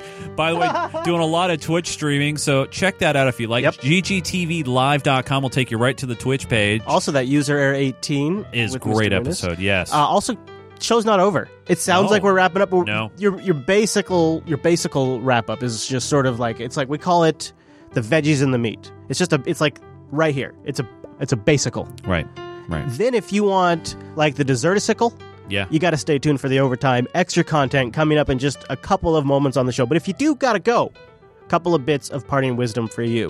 You can watch the show and participate live. That's another great way to participate in the show. Go to jblive.tv on the Wednesdays. On the Wednesdays, we have the live time converted by robots in your local time over at jupiterbroadcasting.com slash calendar. You can get your email into the show too. It won't be read, but you can get it in front of us at the contact page over there. All of that goodness, plus past episodes, RSS feeds, you name it. We got it over there. you get a feed, and you get a feed.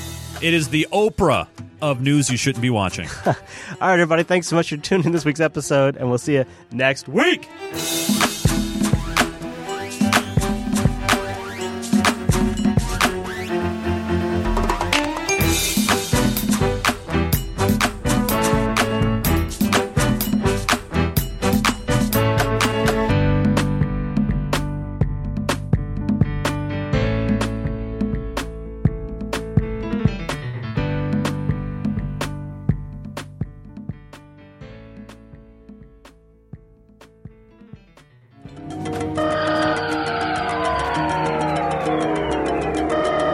Oh, the show's not over yet.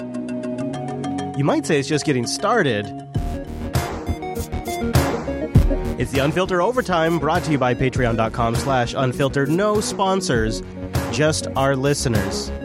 Patreon.com slash unfiltered. Thanks to you guys, we have seven new subscribers helping us get to our next milestone.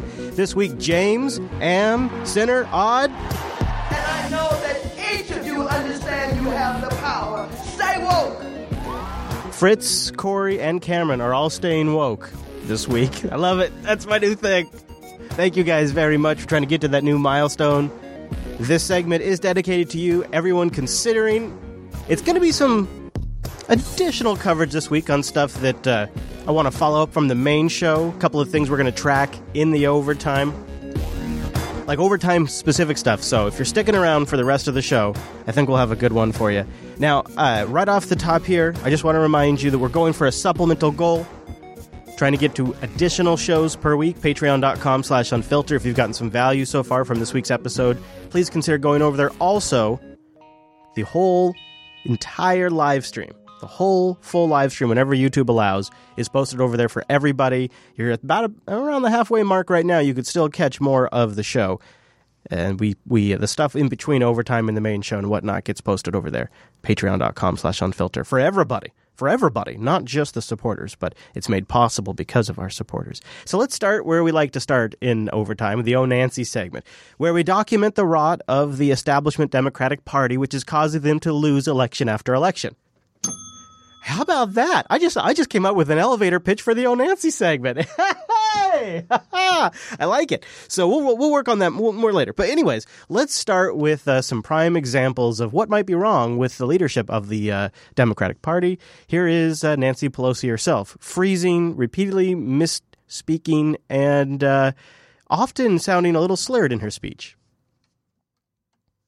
Actions of the Trump administration as relation related to the rule of the law. That the Trump administration and the Trump family have per- eagerly ex- uh, intended to collude Oh. a, a hostile foreign policy to influence an American election. Oh. Members of Congress take a so- sacred oath. What do the Russians have politically, financially, uh, uh, or and any personally She's got a little uh, nervous swallow there, and then I'm not sure what Maxine's doing in the background. I don't chat room. What would you describe that look on Maxine Waters' face in the background? on Donald Trump that he fawns over Putin, uh, questions sanctions, uh, is, is reckless when it comes to Article 5. Now, here's why I think it's kind of remarkable about the way she speaks and how haphazard it is. Her job is communication, whether it be to her constituents, whether it be to fellow lawmakers, or really what her actual job is, and we all know this, to people that she's raising funds from. She needs to sound articulate in all of these scenarios.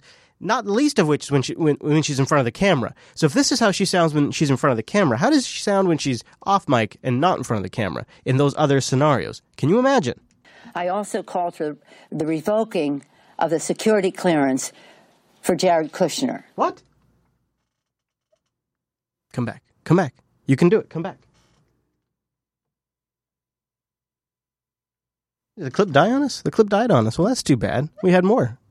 Oh, Nancy. well, actually, it's kind of funny to just watch her silently. It's it's it's a little more unsettling in some senses. Nancy, come back. Nancy, come back. All right, so uh, let's jump ahead to Maxine because uh, Maxine was in the crowd there. Let's see what Maxine has to say here. So she's standing in the crowd. And call it like it is and recognize that evidence is pouring in and it's growing? Or what is what what is wrong with them? I just don't quite understand. Well, what just happened there? Did you see that? Now, if you're listening, you might have heard something, but visually, something dramatic happens with Maxine here. And it's growing, or what is what? She, her whole head, her whole head shakes. Her eyes sort of go unfocused and wandering for a moment, and then she loses track of what she's saying. Like it is, and recognize that evidence is pouring in and it's growing, or what is what what is wrong with them? I just don't quite understand. She totally loses her train of thought. Or what is what what is wrong with them? I just don't quite understand. Or what is what what is wrong with them? I just don't quite understand. So uh, something's going wrong with Maxine's programming. I mean, she's still executing the primary mission, but something's going wrong, and maybe it's the awkward relationship between her and Pelosi now, because Maxine, as you know, has been banging that impeachment. in page 45, in page 45, right? So, of course, it gets a little awkward when the press asks Nancy Pelosi what she thinks of impeachment, because Nancy kind of likes to put the brakes on the old I word. The problem is Maxine's standing directly behind her. Uh, in your opening remarks and also yesterday, you cited um, this meeting as cold hard evidence of collusion with the Trump family campaign and the Russians. Um, we heard from Congresswoman Waters saying that she's thought for a long that, that, they should, that President Trump should be impeached, and then you had Brad Sherman and Al Green both introduce articles of impeachment this week. Do all these inquiries that you're talking about this morning, do they need to be answered and investigated before you're ready to support impeachment, or what's it going to take for you to Well, the, the Republicans, uh, I think the facts will be self-evident. Maybe they will be expul- exculpatory of the president. I'm sorry, what? Maybe they will not. Uh, but there is evidence, clear evidence, that we we need to know more, and we should not close that path. But let me just say what I did say yesterday. Okay. Because I think it's really important for people to know.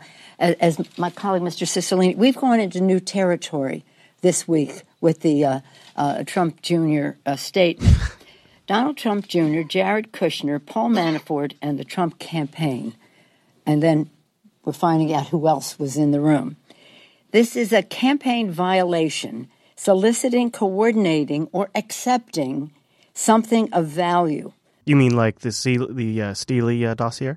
Opposition research, documents, and information from a foreign government or foreign national. Plain and simple. I love that. She does, uh, for you audio listeners, she does like this full stop, and then she looks at the gal behind her, she's like, right? And the gal's like, right. You got it. You got this. You're doing great. National. That's right. Plain and simple. Criminal conspiracy to defraud the United States, impeding the lawful administration of a federal election, or to make an offense against the United States, cyber crimes, hacking against U.S. citizens, the Clinton campaign. Conspiracy with respect to espionage, That's right. depending on whether information was obtained through Russian spying and the level of their awareness of the spying. When I say there, I mean Trump, Kushner, Manafort, etc. The awareness of the spying to receive this information. So these are the things they are now going after. So we need to follow the facts. I'm sorry, these are the facts, the facts. And and what did the rest of the family know, and when did they know it? So this is, you know, I, I have I've always been reluctant because I think impeachment is something that really has an impact on the country. So it, it, when the facts are clear, I think Maxine's asleep at this point. The law is certainly clear. When the facts are clear, uh, then this Congress will make a decision in that regard. Uh, but I hope that the Republicans will not stand in the way of the American people Whoa. uh, getting the facts. I think she had a seizure right there. Here's why I harp on this the Democrats are going to lose when they go after Trump. Here's the hard reality Trump was elected. It wasn't Putin, it was the people. He was a populist candidate, and he wasn't Bernie Sanders. He was the other one, and he was elected. And you will, if you focus on the middle class, on economic issues, if you focus on the people, you'll do better. Stop going after Trump and focus on your own message. And they're starting to get it. One of the guys I go after a lot on this segment is Schumer, and he's out there trying to spread a new message of the party. The beginning. week after week, month after month, we're going to roll out specific pieces here that are quite different than the Democratic Party you heard in the past. We- So what he's saying right there is that they're going to message the media week after week until 2018. So expect another thing about the, a new platform piece from the Democratic Party to come out in different methods. It's not going to be the same thing every single week, but you're going to hear a lot of messaging about what the new Democrats stand for. And I think Hillary is going to take a bit of a nose punching in this process. That's my, my suspicion. You heard in the past. We were too cautious. We were too namby-pamby. This is sharp, bold, and will appeal Some- to both the old Obama coalition, let's say the young lady who's just getting out of college, and the Democratic voters who deserted us for Trump, the blue-collar worker. Some may wonder if- Economics, George, is our strength. Some may wonder are if it's going to go be at it. bold enough. I mean, hmm? even your New York colleague, Senator Kirsten Gillibrand, talking about health care, says if you really want to get prices down, you have health care. Will Democrats unify behind single payer health care? Well, our economic agenda, we've talked so much about health care that we are not going to address that in this agenda. We've Oh. been talking about it. And let me just say, the first thing we're going to do should, first, I think that this, uh, the Trump care will not pass. It just is You think it's dead? I think it's very unlikely to pass because it's rotten to the core. People are not for reducing taxes on rich people or getting rid of Medicaid, which is a uh, very, very um, middle class now uh, thing, as well as for poor people. So the first things we're going to propose, if the Repub- and the Republicans hopefully will join us once they abandon this rotten bill, is some cost sharing, which the insurance companies say will help bring down premiums and stabilize the market. Something else that Republicans have often supported, uh, which is reinsurance, proposed by Tom Carper and Tim Kaine. And Claire McCaskill's proposed something in the Bare counties, B-A-R-E. You can, if you can't get insurance in those counties, you can get the same kind of health insurance we get. Then Oh. we're going to look at broader things. Oh. Single payer Oh. is one of them. So that is on Uh, the table? Medicare. Well, eh, sure, many things are on the table. Medicare for people above 55 is on the table. A buy-in to Medicare is on the table. Buy-in to Medicaid is on the table. In other words, buy us off. Buy us off, if, which depending which way you want us to go. The bidding wars are open if we get in power. So they're trying. They're trying. They've talked about how they got to focus on the message, and they've come up with a new slogan. The problem is, the slogan, at least in my mind, touches on two issues I think the Democrats probably want to space themselves from as much as possible politically. Steps we'll take that actually will respond Well, Congressman, to those I think he's trying to get something done in Washington, but uh, Congress is slow to help him, including the Republicans. Before you go, though, I know you were Sure. uh, in on the new slogan uh, better jobs, better wages, better future. You realize uh, online uh, people are saying, you know, that sounds an awful lot like the Papa John's commercial. You, you know that, right? Well, of course. Look, better is there's no trademark on the word better from Papa John's, of course, and obviously they don't have an economic agenda. This is an agenda that is about raising people's incomes, about making sure we reduce the expenses in their lives, and prepare them for the jobs and the changing economy of the 21st century. This is a strong economic agenda. Last time I checked, Papa John's doesn't have an economic agenda. But Papa John Podesta does. What? Just saying. Is that a Pizzagate reference? So, anyway. I think that might have been a Pizzagate. Well, hold on. Let's go back here. Was that a. Well, well hold on now. in the changing economy of the 21st century. This is a strong economic agenda. Last time I checked, Papa John's doesn't have an economic agenda. But Papa John Podesta does. Just saying. So, anyway. Thanks All right. for having me. You bet. Uh, Congressman David Cicilline from the great state.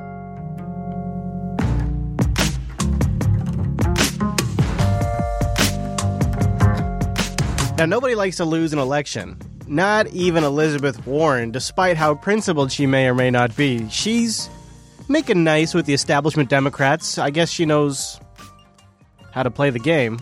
So she's cozy enough with your Schumers and your Pelosi's. Although you can still you can still tell there's some pretty strong political differences. Now, I will admit this is a more visual clip, but uh, this is Elizabeth Warren up on stage when the question of Glass Steagall comes up. You can tell she has a bit of a different reaction than her establishment buddies. Yes. We agree the economy is in terrible shape, but uh, So up on stage, just uh, Schumer is at Mike, Pelosi's right next to him, um, and then next to Pelosi in her typical blue jacket and black shirt and black undershirt. I mean, it's like her uniform in Birkenstocks or something uh, is your friend and mine, Elizabeth Warren, and it's her reaction to the question. The question itself is is scary as hell. The question itself is is really scary. In fact, I'll back it up a little bit so you, so you can hear the whole question. But uh, the financial system is doing very well in terms of profits. I wonder why you don't go behind Glass Steagall in a major way. It was Franklin Roosevelt's first piece of legislation. We're on the verge of a blowout that makes 2008 look minor. So uh, Elizabeth Warren's make you can even hear right there. She's making a little bit of noise. She's dancing so much so that she's caught the attention of zombie Nancy Pelosi. Of a blowout that makes 2008 look minor. Yep. Why don't we? That was uh, that's it. That's it. That's all I have. It's something off of C-SPAN.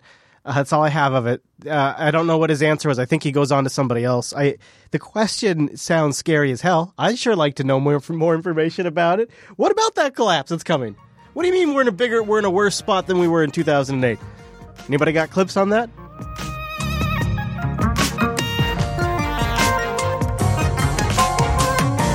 So Joe Scarborough and Mika Brzezinski, which Brzezinski is an interesting name you might want to Google if you're not if you're not familiar with that. Anyways, they're engaged or whatever the hell. You you probably have heard the story. She cheated on her significant other. He cheated on his significant other. They became lovers. Doesn't really matter. We haven't talked about on the show because it's stupid drama. But now it has foul into my purvey because there is something they're doing from a media production standpoint, which I must point out to you, dear friends, because they're trying to fool you. MSNBC is trying to cover up a scandal. today? What's the date, guys? It What is- July 25th. 25. Six months July into the the presidency. 25th. It's July the 25th. Now, what's happening here is the gentleman on the far right is in the MSNBC home office where Morning Joe normally takes place. Mika Brzezinski and Joe Scarborough are a mere 100 yards apart, but the MSNBC staff has sent two different production crews, one for each each anchor, to make it look like they are in different studios. They even have it on paper that they're on diff- in different studios. So the whole thing looks legit because they're scrambling to cover up the fact that these two are out romanticizing about. There's books involved. Like there's there's a whole bunch of stuff I've linked in the show note. Well, one one link, but a whole bunch of stuff in that link about what's going on. And it's pathetic the way the mainstream media tries to lie to you on, in every single way. This is a this is a construct they are creating to make it look like these two anchors are apart when in reality they're they're in the same space in on vacation together but they they're afraid that if you knew that you would be perhaps interpreting this information differently or the way they interact differently i'm not sure anyways the clip's interesting Six months July into the the presidency. 25th. Tw- July the 25th. Circle it on your calendar. This guy is spinning wildly out of control. He's watching TV. I know. I know you never watch this show, Donald. But whatever show you're watching is making you crazy. Not crazy. I don't think you're crazy, but it's making you act crazy. now mika's trying to get him to shut up joe joe stop joe we get in trouble when this happens So you really need to turn to Sports Center. joe don't rock the boat while we're on vacation And you need to stop watching because these tweets make you look really bad. You see how she's looking off to the side too? Mika's looking off. She's getting cues like this has got to stop. Hey, look, we the corporate office is going above and beyond to cover up the fact that you two are going around the country and going around all over the world sleeping together. The least you could do is play ball and stop getting us in trouble with the president. Really bad.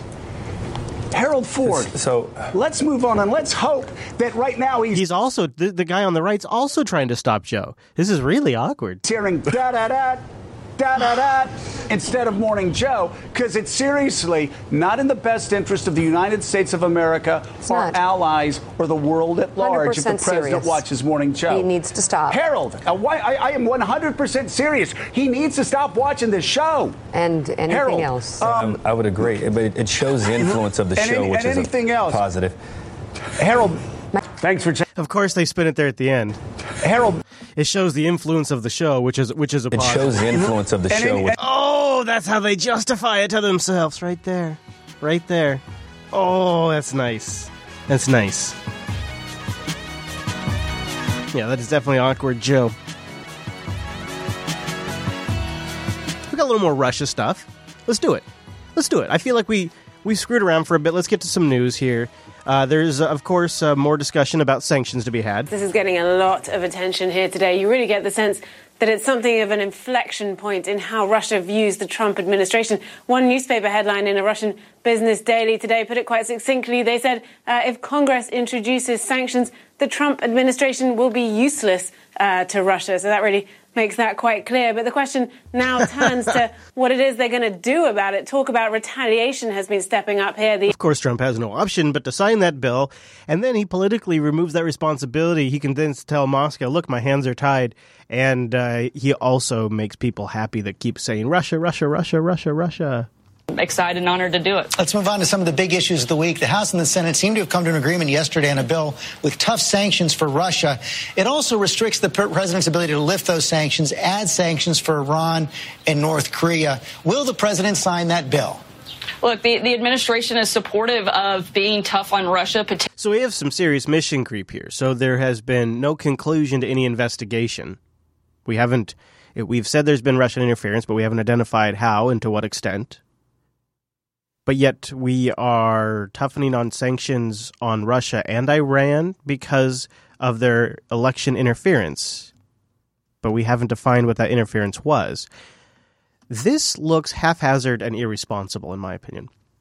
Like, if you could remove yourself from the United States, if you're a U.S. citizen, if you could go take yourself and objectively place your, yourself outside the bubble of influence that is the U.S. and the U.S. media, and you looked at this as an action in on its own self, this seems like an obvious political move. This is, part of the sanctions remove Trump's ability to change the sanctions. So they're taking power away from the presidency in doing so, which is not generally a very popular thing, at least for the president. And they're claiming that these sanctions are a result of Russian interference with the election. But we haven't defined that. But yet we're taking these dramatic steps against another world power, a well armed world power it seems to me that we are demonstrating an irrational behavior to the rest of the world. What to us seems like a hard punishment on Putin could be interpreted by the rest of the world as brash, irrational, rushed sanctions that hurt Russia and they hurt companies in Europe. They make it harder for certain companies in Europe to do business with Russia and make it easier for those companies to do business with the US. Are you sensing a pattern here? And people are aware of that. So there is going to be some sort of blowback, some sort of perception shift on the world stage after these go through. To lift those sanctions, add sanctions for Iran and North Korea. Will the president sign that bill? Look, the, the administration is supportive of being tough on Russia, particularly uh, in putting these sanctions in place. The Hell yeah. original piece of legislation was tough. poorly written, but we were able to work with the House and Senate, and the administration is happy with uh, the ability to do that and make those changes. That- And, and inside the U.S., inside the U.S., you are a crazy person if you don't think these sanctions are real and justified. You're crazy. You're nuts. You're obviously some sort of nut job. What's funny is people slam Trump as a nationalist, especially the left. Trump's a nationalist. Bannon's a nationalist. He's been advised by a nationalist. This is a nationalist move. And this is being pushed by a liberal agenda. The Russia hate is a nationalist thing to do that is being driven by the left. So while the right gets slammed as a nationalist because of their immigration policies, their national, their uh, foreign affairs, but the left is is no better. The left is no better here. These sanctions are a nationalist move. We are punishing another third, another world, a, a, another power that, that we have not actually proven their guilt yet. We're we are assigning the punishment before we have proven the guilt. Seems like. Uh, that's embarrassing. Especially because we claim to be a nation of laws. It's embarrassing. Like, I'm like, and I'm not anti sanctions. I'm sure I'm going to get a lot of shit for this because this is even just a crazy thing to suggest. It's not that I'm anti-sanctions. It seems really simple to me. Is you prove the guilt, you explicitly outline what these sanctions are for, you target the people that are responsible for those things that you've outlined, and then you pass the sanctions and it's a slam dunk. And then you're proving to the world that we have a process and that we follow it and that we are indeed a nation of laws. And you are proving that America eventually gets to the bottom of what happened and goes after people. Right now, all we are proving is irrational, short sighted behavior for our own political interests and most likely business interests. It's just hard to watch. Kremlin is closely following developments in Washington on the Russia investigation. Charlie D'Agata is in Moscow with reaction this morning to Jared Kushner's statements about his contacts with the Russians. Charlie, good morning. Good morning. The Kremlin said today that this Russian banker in question, Sergei Gorkov, mentioned in Margaret's report there, did not need or receive Kremlin backing in order to meet with Jared Kushner. Once again, the Kremlin backing away from any direct involvement in these meetings that took place. As for Ambassador Sergei Kislyak, former Ambassador Kislyak, He's gone to ground after returning to Russia a few days ago. A much more pressing matter for the Russians today is the question of sanctions, further sanctions, and strengthening those already in place. Yesterday, Kremlin spokesman Dmitry Peskov warned that talks aimed at imposing further sanctions would prove harmful and counterproductive not just to Russia, but to the United States and to European partners who are involved in large scale projects, primarily in the energy sector.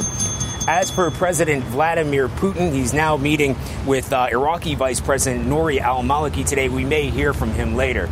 But again, the main issue is focusing on these sanctions, the debates taking place in Washington, and the impact that they may have on the already strained relationship between the United States and Russia. Gail? Got it. Charlie D'Agata reporting from Moscow. Thank you.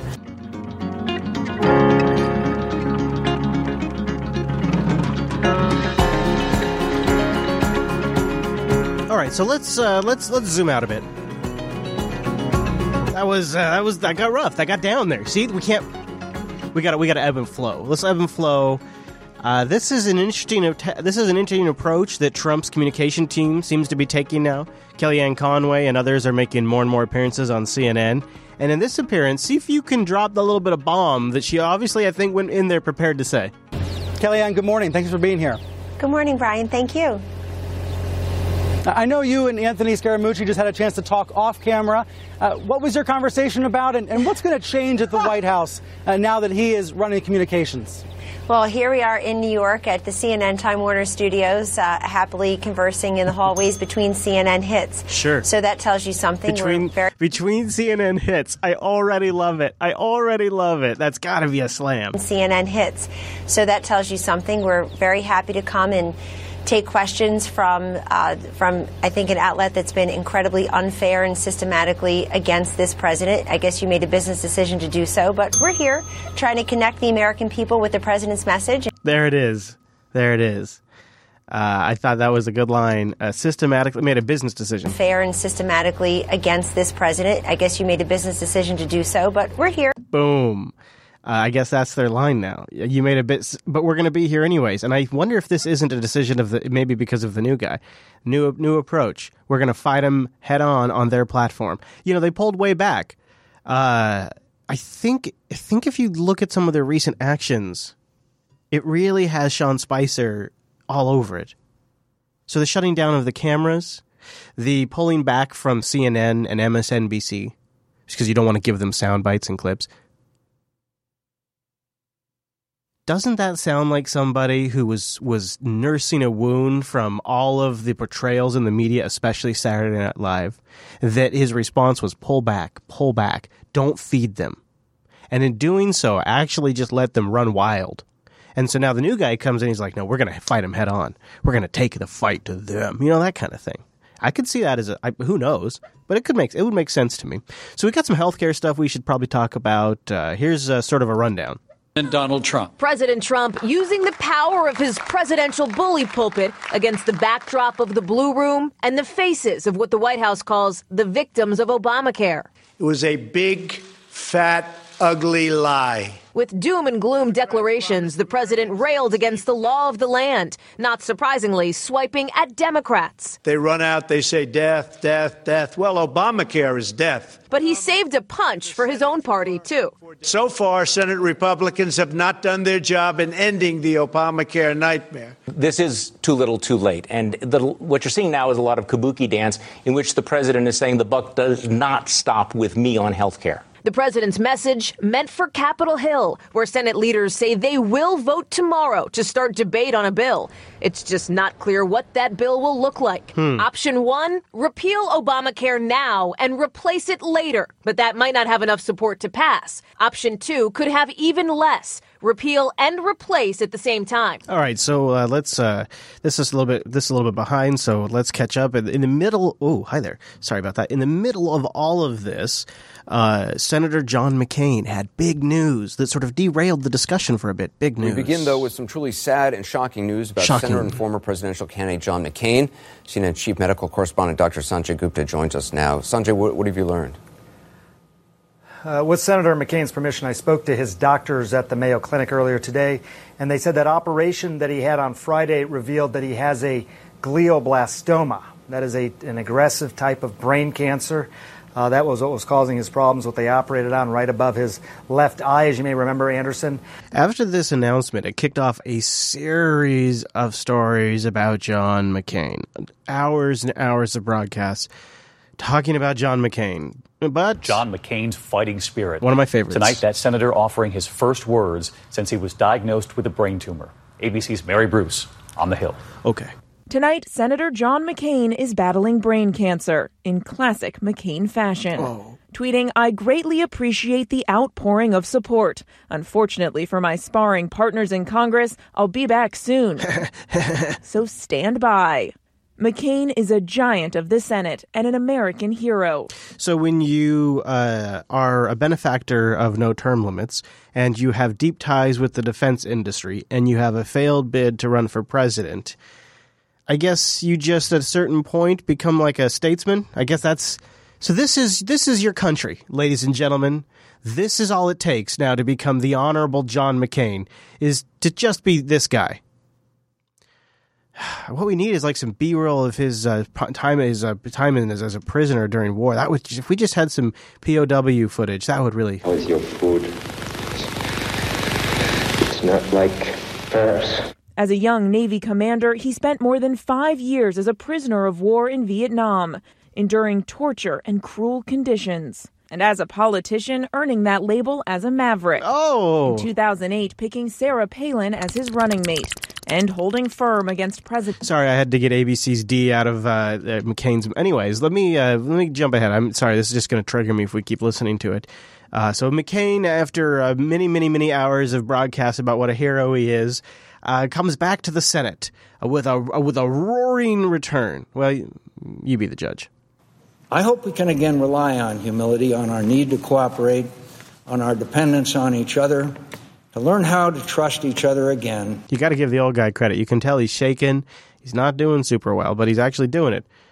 And by so doing better, serve the people who elected us.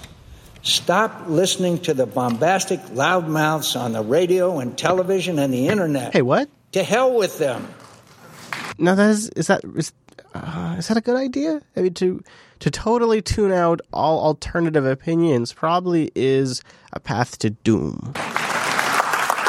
Oh yeah, okay. No, we're gonna give it a good round of applause. We'll give it. Okay, fine. No, it's fine. It's fine. It's good. It's a great idea. It's a great idea. The president congratulated Senate Republicans for sending a health care bill to the floor for debate. It took a tie breaking vote from the vice president and the return of John McCain. Oh, no, what? The return of John McCain? Oh. To do it. Here's Chief Congressional Correspondent Nancy Cordes. So, what should we talk about?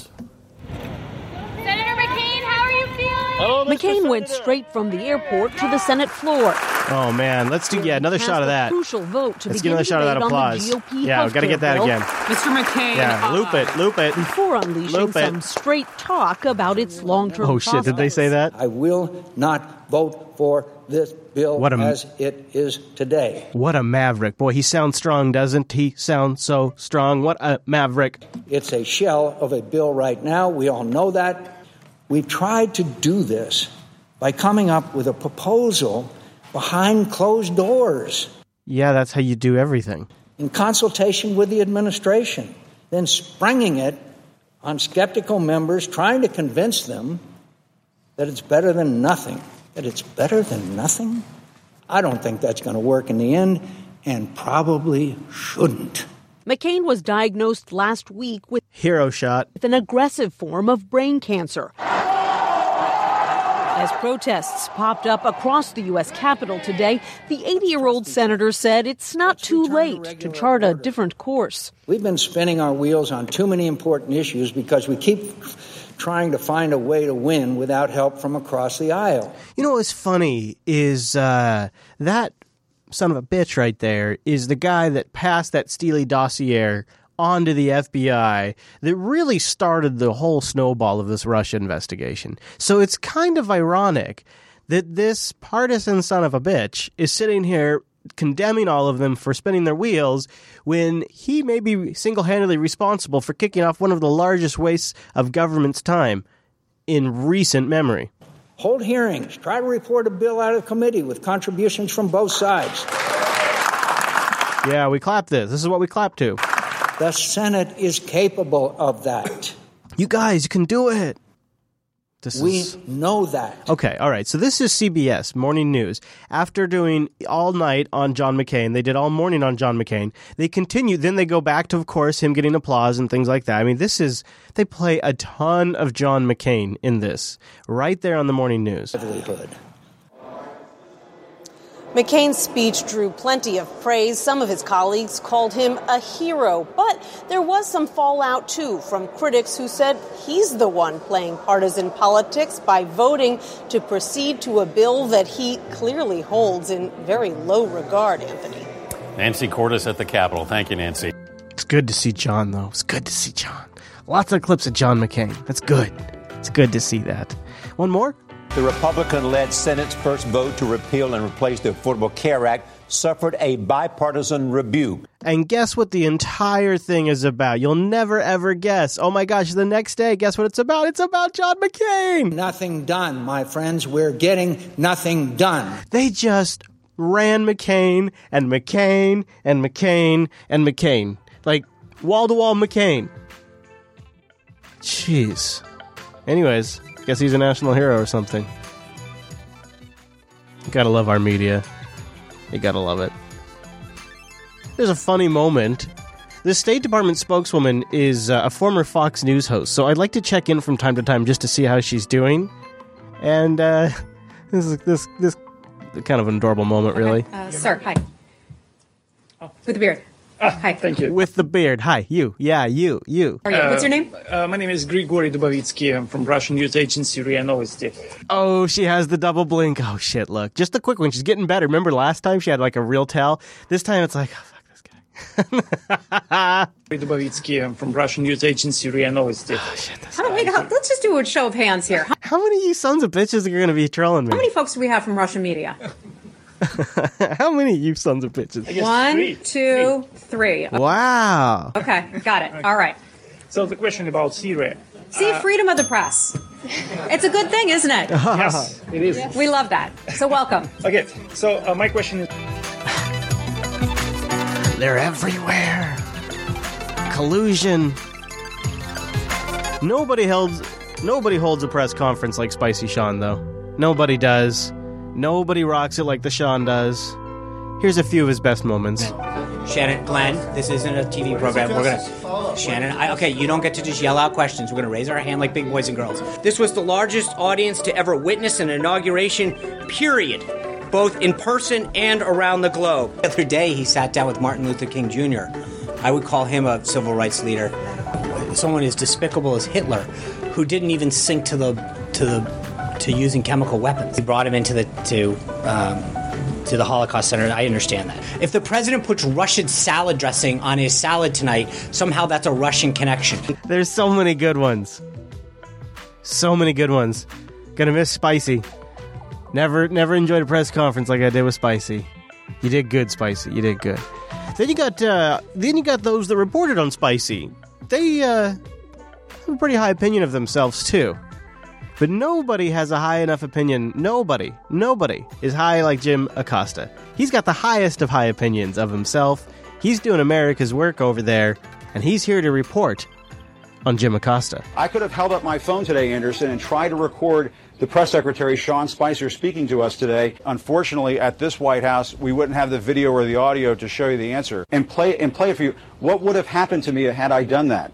Would they have haul, hauled us off? What we're witnessing right now is just this erosion of our freedoms because of, of the stonewalling that we're getting over here at the White House. Uh, to me, just made this entire spectacle seem like a fake news conference. That's the White House behind me. The White House. Good Can job. you give us a question? Don't be You're rude. attacking us. Can you give us a question? Don't be rude. Can you No, I'm give not us a gonna you a question? it's bizarre. I, I, don't, I don't know what world we're living in right now, Brooke, and they won't answer these questions on camera. Would they have haul, hauled us off? Uh, taken our press credentials? I don't know. That's just sort of the upside down world that we're living in right now. Where I don't know why everybody is going along with this. It just doesn't make any sense to me. Jen. Sean, Jen. Sean, can you answer whether the president still believes the, the question?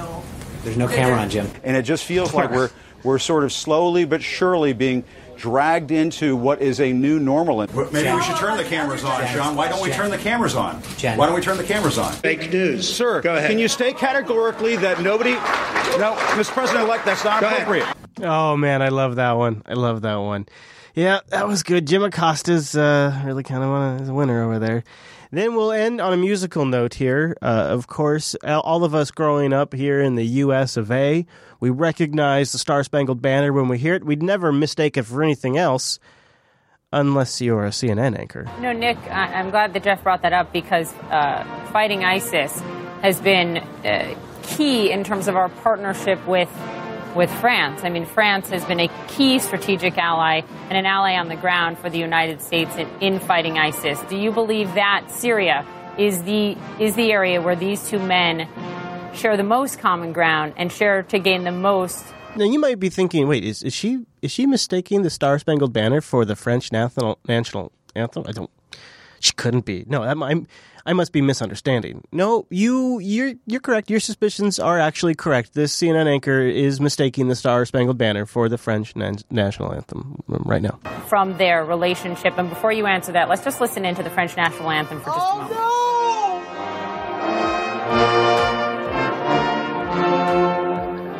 Oh no, that's that's I got I got bad news for you, lady. Marty. The U.S. American national anthem, I should say. Let's listen.